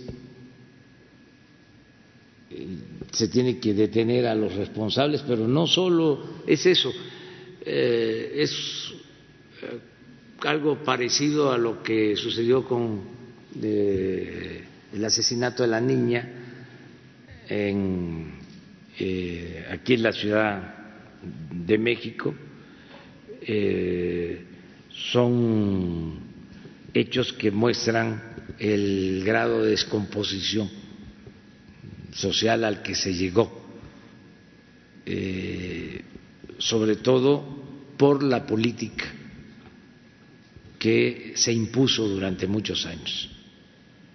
Es un fruto podrido de una política en donde lo que eh, les importaba era el dinero, eh, nada más, lo material. Y se le dio la espalda al pueblo, se abandonó a la gente. Eh, en la mayoría de estos casos eh, hay droga, adicciones mm, y desintegración en las familias, todo lo que eh, resultó del modelo neoliberal es el fruto podrido de ese modelo que se impuso en México durante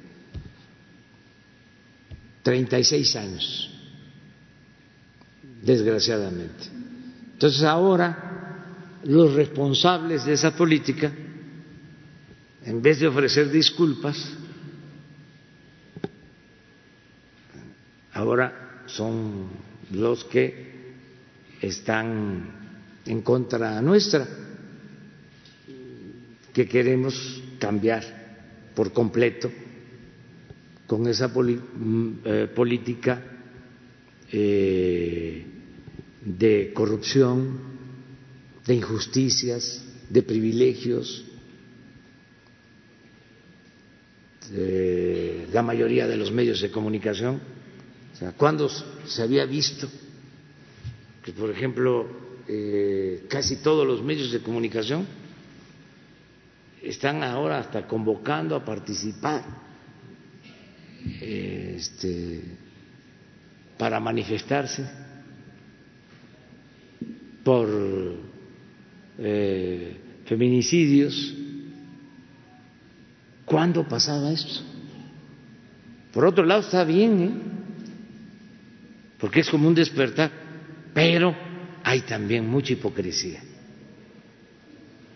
Porque una de las características del conservadurismo, o sea, la doctrina conservadora tiene como elemento principal la hipocresía.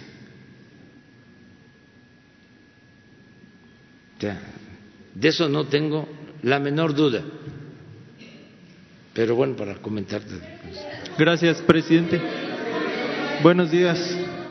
Antonio López del periódico La Razón, presidente, le preguntaba sobre el tema del coronavirus y si no sería bueno, justamente para evitar esta paranoia de la que usted habla, que se publique el protocolo que tiene la Secretaría de Salud eh, para atender cuando ya se confirme algún caso en esta materia. Tuve oportunidad de revisar todos los protocolos y todos son en materia de prevención, eh, pues de cómo este, detectar un presunto caso que hasta el momento han sido rechazados, pero no, no están públicos o no está público el protocolo eh, para comenzar a atender ya los casos eh, confirmados, saber, bueno, se habla de que hay cinco hospitales que estarían atendiendo estos casos, dice el conteo son poco menos de tres mil camas, sin embargo, pues son hospitales que ya atienden a pacientes.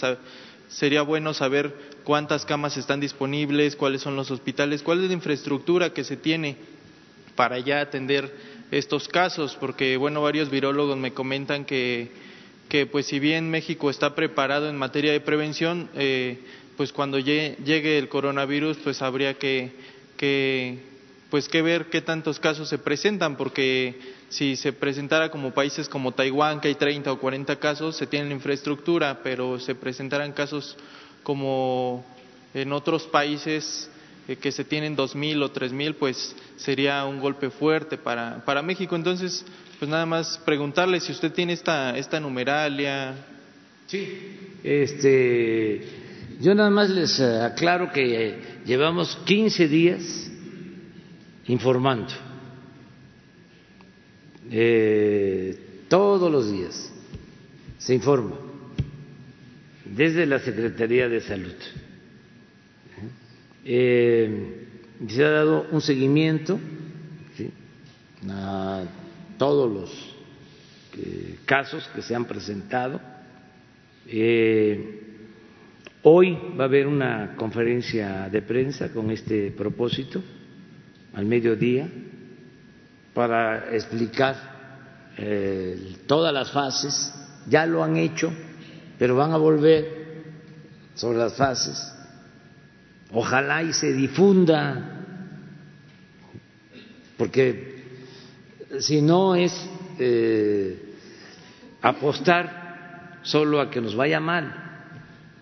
¿Usted no tiene ninguna duda de que México está preparado? Sí, no tengo ninguna duda este, de que se está preparado y que se le está dando un seguimiento y que son especialistas quienes están a cargo de este asunto, como también, sí, lo repito, hay quienes quisieran que nos fuera mal, o sea, que este, le fuese mal eh, al país para que le vaya mal al gobierno, ¿sí?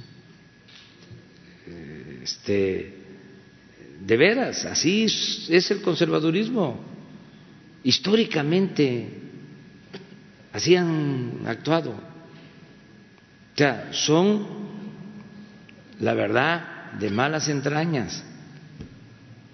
O sea, este, porque no se puede estar pensando en que le vaya mal al país, o sea, que se enferme la gente, que pierda la vida la gente para que quede mal el gobierno. O sea, ¿en qué cabeza cabe?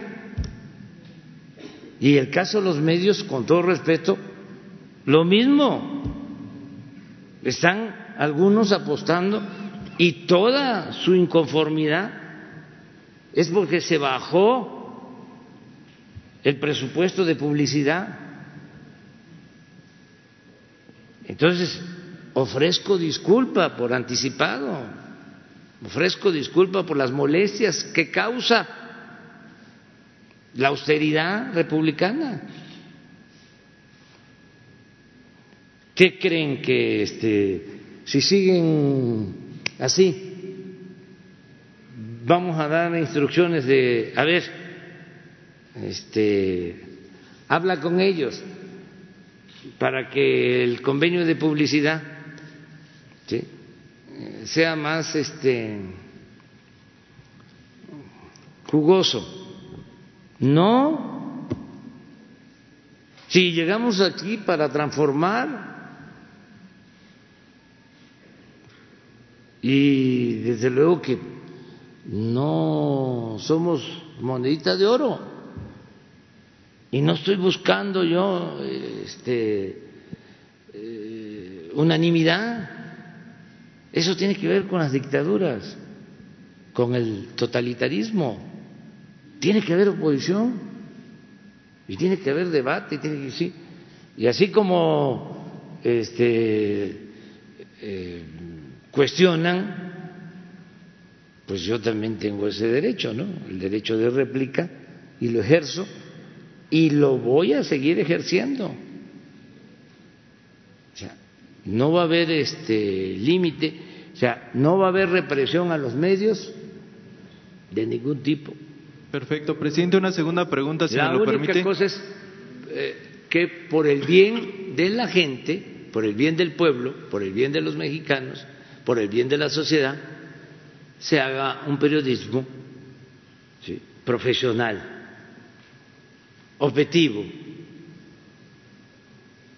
apegado a la verdad.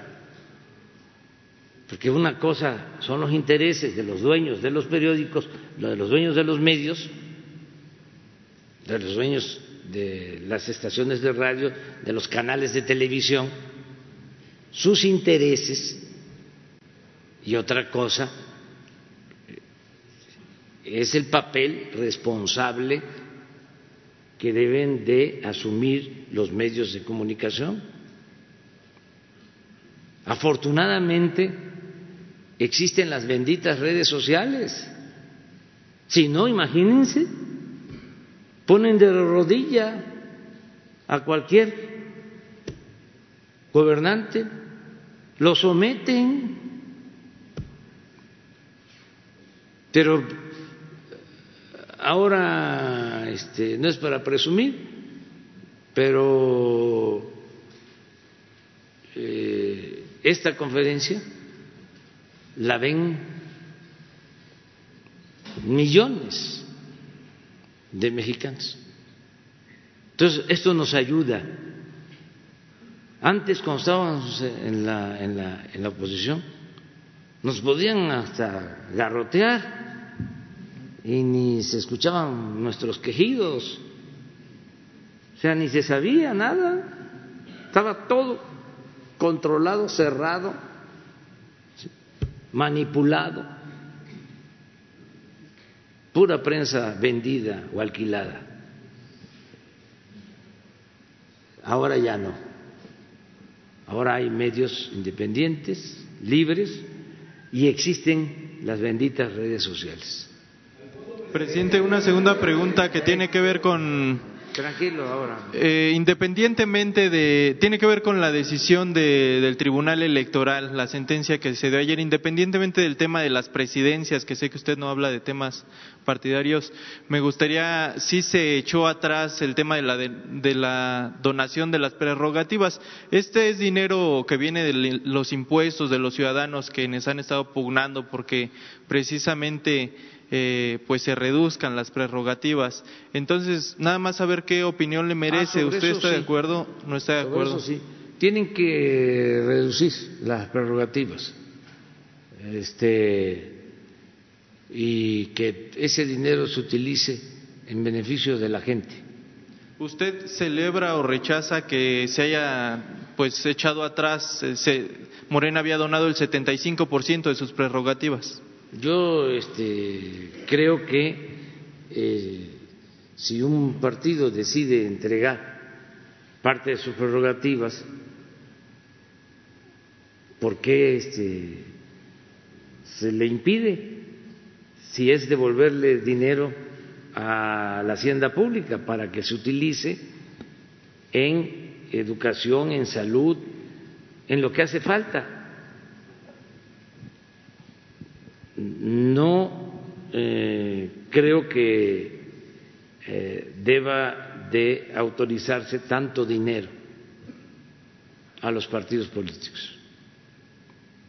Y considero tener autoridad moral para decirlo, porque cuando yo fui dirigente de un partido, del primero, este, fue cuando aumentaron las prerrogativas y nosotros decidimos utilizar solo la mitad. ¿Y saben en qué este, se usaba la otra mitad? En tres cosas. En oficinas para apoyo a migrantes. En becas para eh, los niños, niñas de dirigentes que habían perdido la vida en la lucha por la democracia. Y tres, algo muy importante, este, no es para presumir, pero era yo presidente de un partido y se decidió utilizar parte del presupuesto para entregar de manera gratuita los libros de secundaria. Y por eso, primero nos sancionaron, pero el mismo año se decretó que iban a ser gratuitos todos los libros de secundaria. Eso para mí es un gran orgullo. Entonces, em, considero que eh, deberían de disminuir los presupuestos de los partidos y ese dinero utilizarlo para el desarrollo social para la gente. Eso es lo que pienso.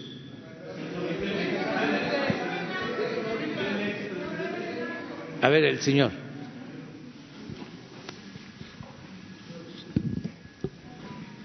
En las semanas anteriores eh, se ha mm, debatido en el Senado, en un parlamento abierto, el tema del de la subcontratación laboral. Eh, esa iniciativa la ha impulsado Napoleón Gómez Urrutia. Eh, yo quiero preguntarle a usted si usted ha variado ya un poco su percepción de Napoleón al que calificó usted como perseguido político cuando estuvo en, en Canadá. Y luego le hago otra pregunta. Bueno, yo este, siento que sí fue una represalia la que padeció Napoleón Gómez Urruti y por eso se tuvo que ir del país. Y nosotros, eh, en la medida de nuestras posibilidades, ayudamos para que él regresara porque no estamos de acuerdo con la persecución de dirigentes. No somos partidarios de la represión. Entonces, este, eh, sí eh, ayudamos para que él no tuviese problema y no fuese perseguido. Incluso por eso más que yo no era este presidente, era dirigente de un partido, por eso se le eh, abrieron las puertas para que eh, participara y este, pudiese ser senador. Pero no solo era por una cuestión de carácter laboral, sino porque estábamos en contra de la persecución. No queremos que nadie sea perseguido.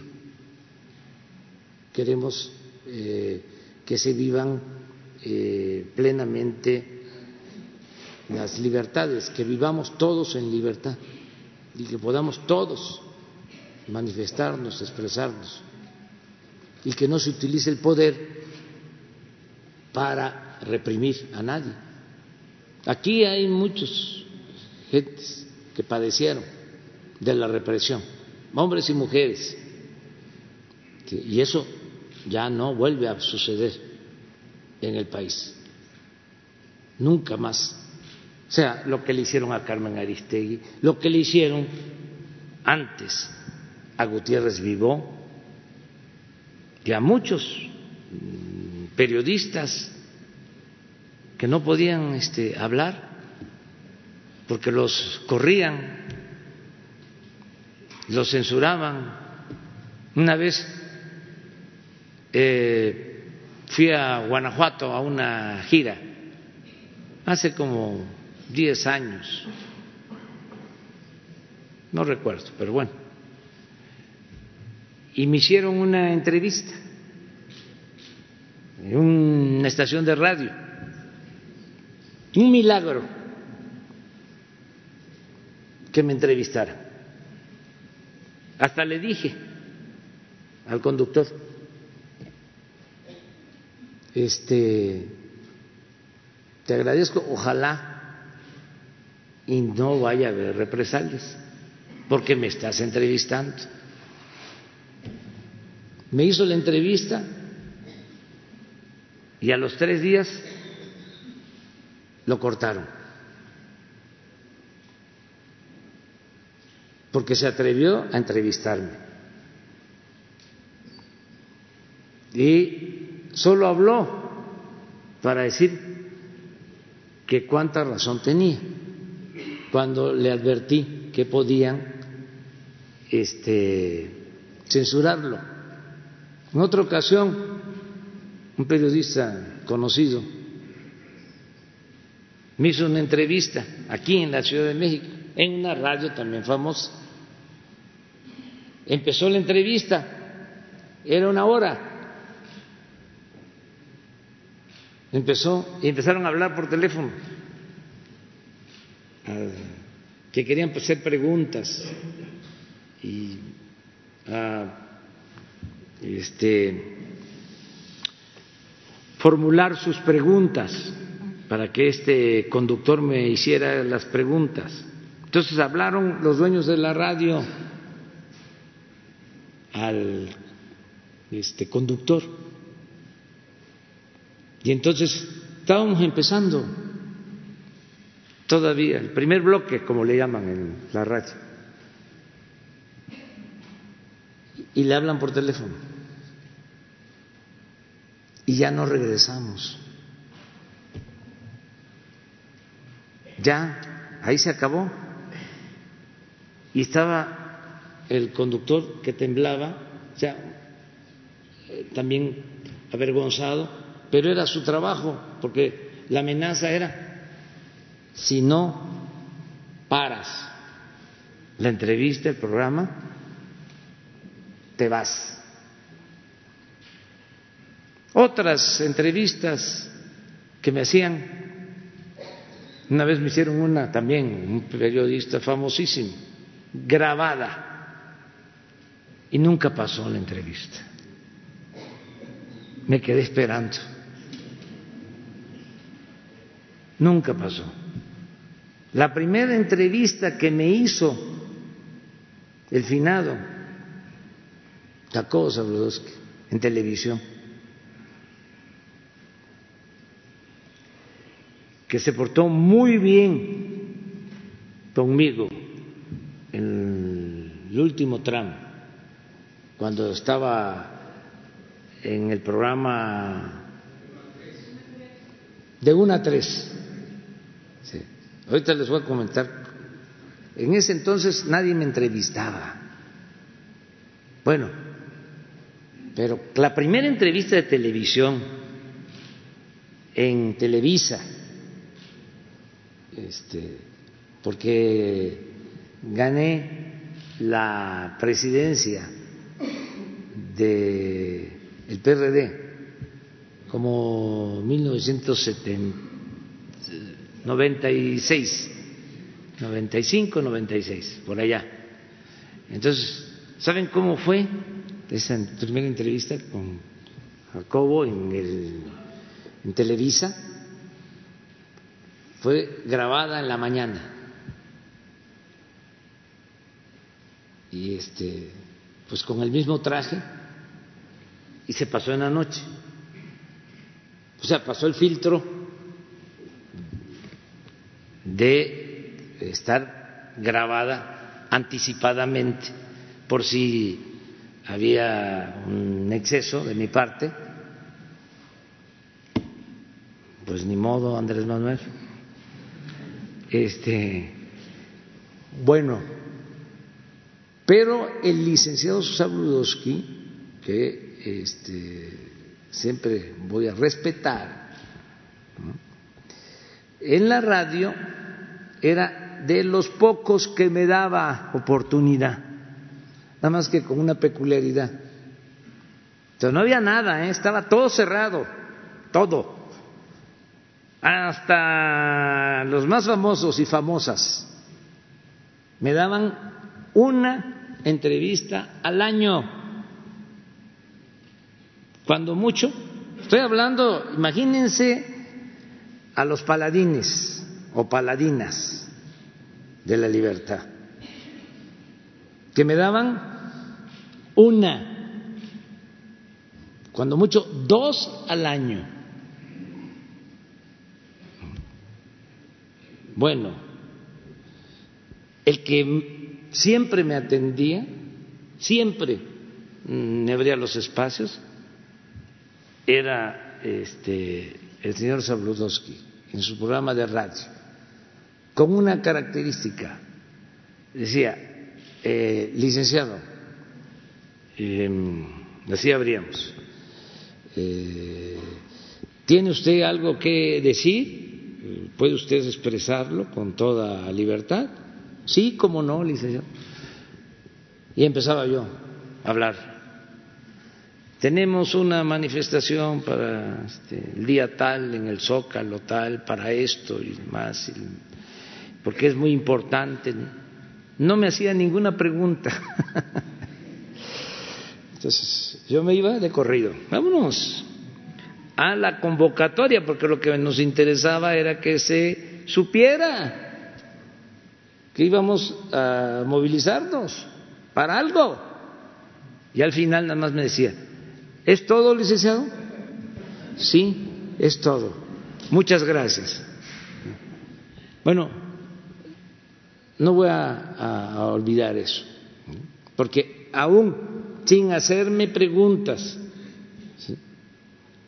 sin que fuese formalmente una entrevista, me daba la oportunidad, el espacio. Entonces, eh, ahora por eso digo, benditas redes sociales, porque ya es distinto. Bueno, ahora eh, es distinto también por eh, la investidura, por lo que represento, pero en la lucha ahora todos los del movimiento social, los de eh, la sociedad civil, eh, pueden con el Internet, con el Twitter, con el Facebook, eh, comunicarse. Ya se rompió el cerco que había, y eso es muy importante, lo que estamos viviendo eh, ahora, por lo que plantea este, el compañero. Ahora hay libertades y no vamos de ninguna manera nosotros a censurar nada. Imagínense que si padecimos censura, vamos nosotros a actuar de la misma manera. Eh, se decía en la época del liberalismo, la prensa se controla con la prensa. Es decir, que haya libertades plenas, que todos podamos opinar, eh, que no haya censura. Nada más que lo hagamos con respeto, eh, se puede este, hacerlo de esa manera. Gracias, señor presidente. Me faltó Eh, una, me ah, faltó le faltó una, una, pregunta, señor. sí. Sí, cierto. Para- Había solicitado yo es- hacerle otra Le pregunta faltaba una pregunta al señor todavía. sobre eh, en eh, Baja California, en Mexicali, eh, una empresa cervecera Constellation Brands eh, había tenido problemas para su instalación por los problemas del suministro de agua. A usted ya le informaron sobre cómo va, si se va a instalar, si no le van a permitir instalarse o Se está cómo viendo está, eso. si se está permitido. Sí, se está analizando este asunto, lo tiene la Secretaría de el Medio Ambiente y ellos van a resolver. Pero ya hay este hasta visitas, eh, informes eh, que se han hecho sobre la cervecera eh, sobre de dónde van a obtener el agua, si se va a perjudicar a Mexicali, si eh, los van a dejar sin agua para su consumo. Todo esto se está eh, analizando. Eh, fue un permiso que se entregó en el sexenio pasado. Sin embargo, nosotros estamos atendiendo este caso y eh, se va a resolver, desde luego, protegiendo a la gente. Lo principal es eh, la población. Al mismo tiempo, eh, buscando una solución para que eh, no se afecte la posibilidad de que haya empleos y de que esta empresa eh, mm, resulte también afectada. Tenemos que conciliar y tenemos que buscar, ¿sí? primero, antes que nada, la salud del pueblo. ¿sí? No podemos dejar sin agua a la gente. Ahí sí. eh, si hay otras, si hay opciones de que haya agua para la gente y también para la empresa, adelante. Si no va a haber agua para la gente, no se puede tener una empresa. Lo primero es la gente, es el criterio, pero se pueden las dos cosas.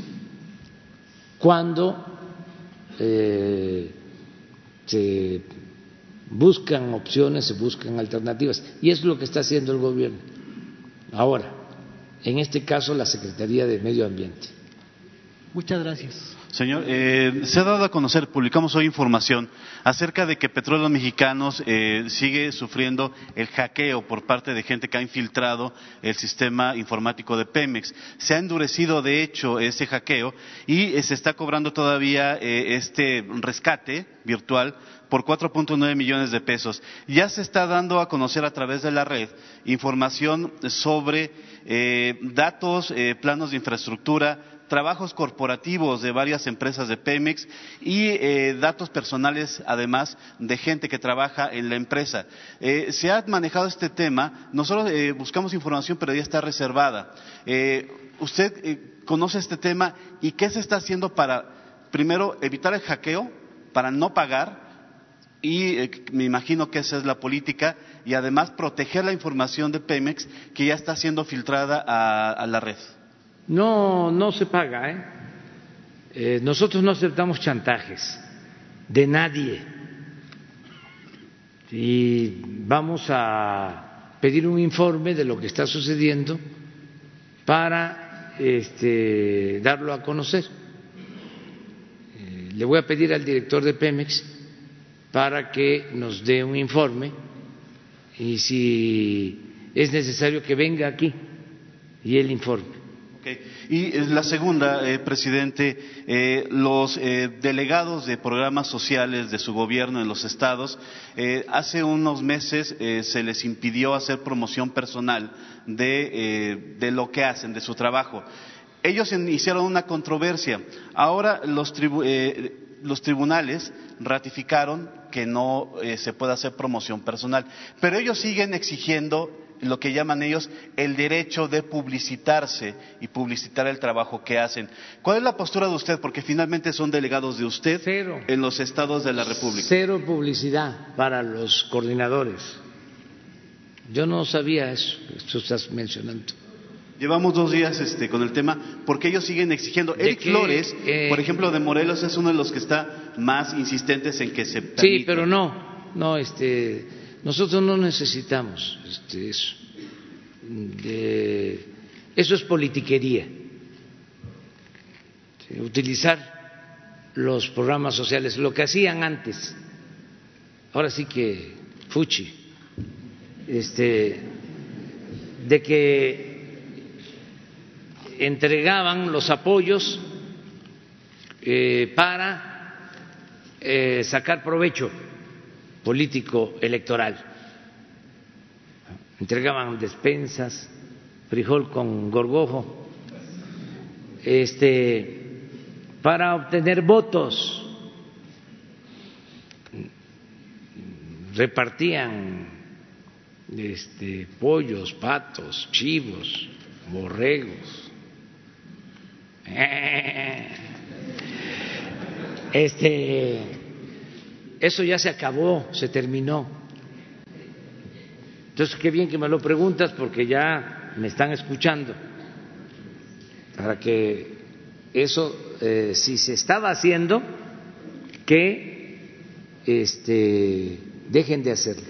Usted eh, lo ha dicho aquí, pero habría necesidad de hacer algún llamado específico por escrito, algún memorándum, sí, carta sí, sí, es hacia ellos, porque finalmente son gente de su gobierno. Sí, aquí este, recibe ya la instrucción, este, Jesús, lo instruyo para que, este, por escrito, además ya lo saben, nosotros no mezclamos los asuntos de partido con los asuntos de gobierno, son cosas distintas. Padecimos también durante muchos años eso ¿Saben qué hacían? Si en una comunidad, en una colonia, la gente estaba en la oposición, iban a repartir despensas, no les daban solo a los que estaban en el partido, en el gobierno.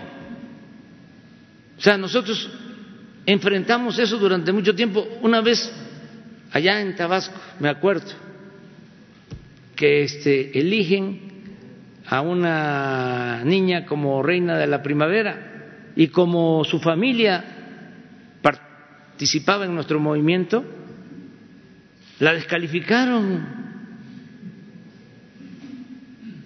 O sea, a ese grado llegaban. Sí, Sí, nada más porque este era de, de nuestro movimiento, su familia. Entonces, nosotros no eh, vamos a permitir eso nunca. Tiene que haber democracia plena. Eh, se acaba el régimen antidemocrático, corrupto, de injusticias, de privilegios. Bueno, me tengo que ir, que ya nos vemos. Un abrazo, adiós, adiós.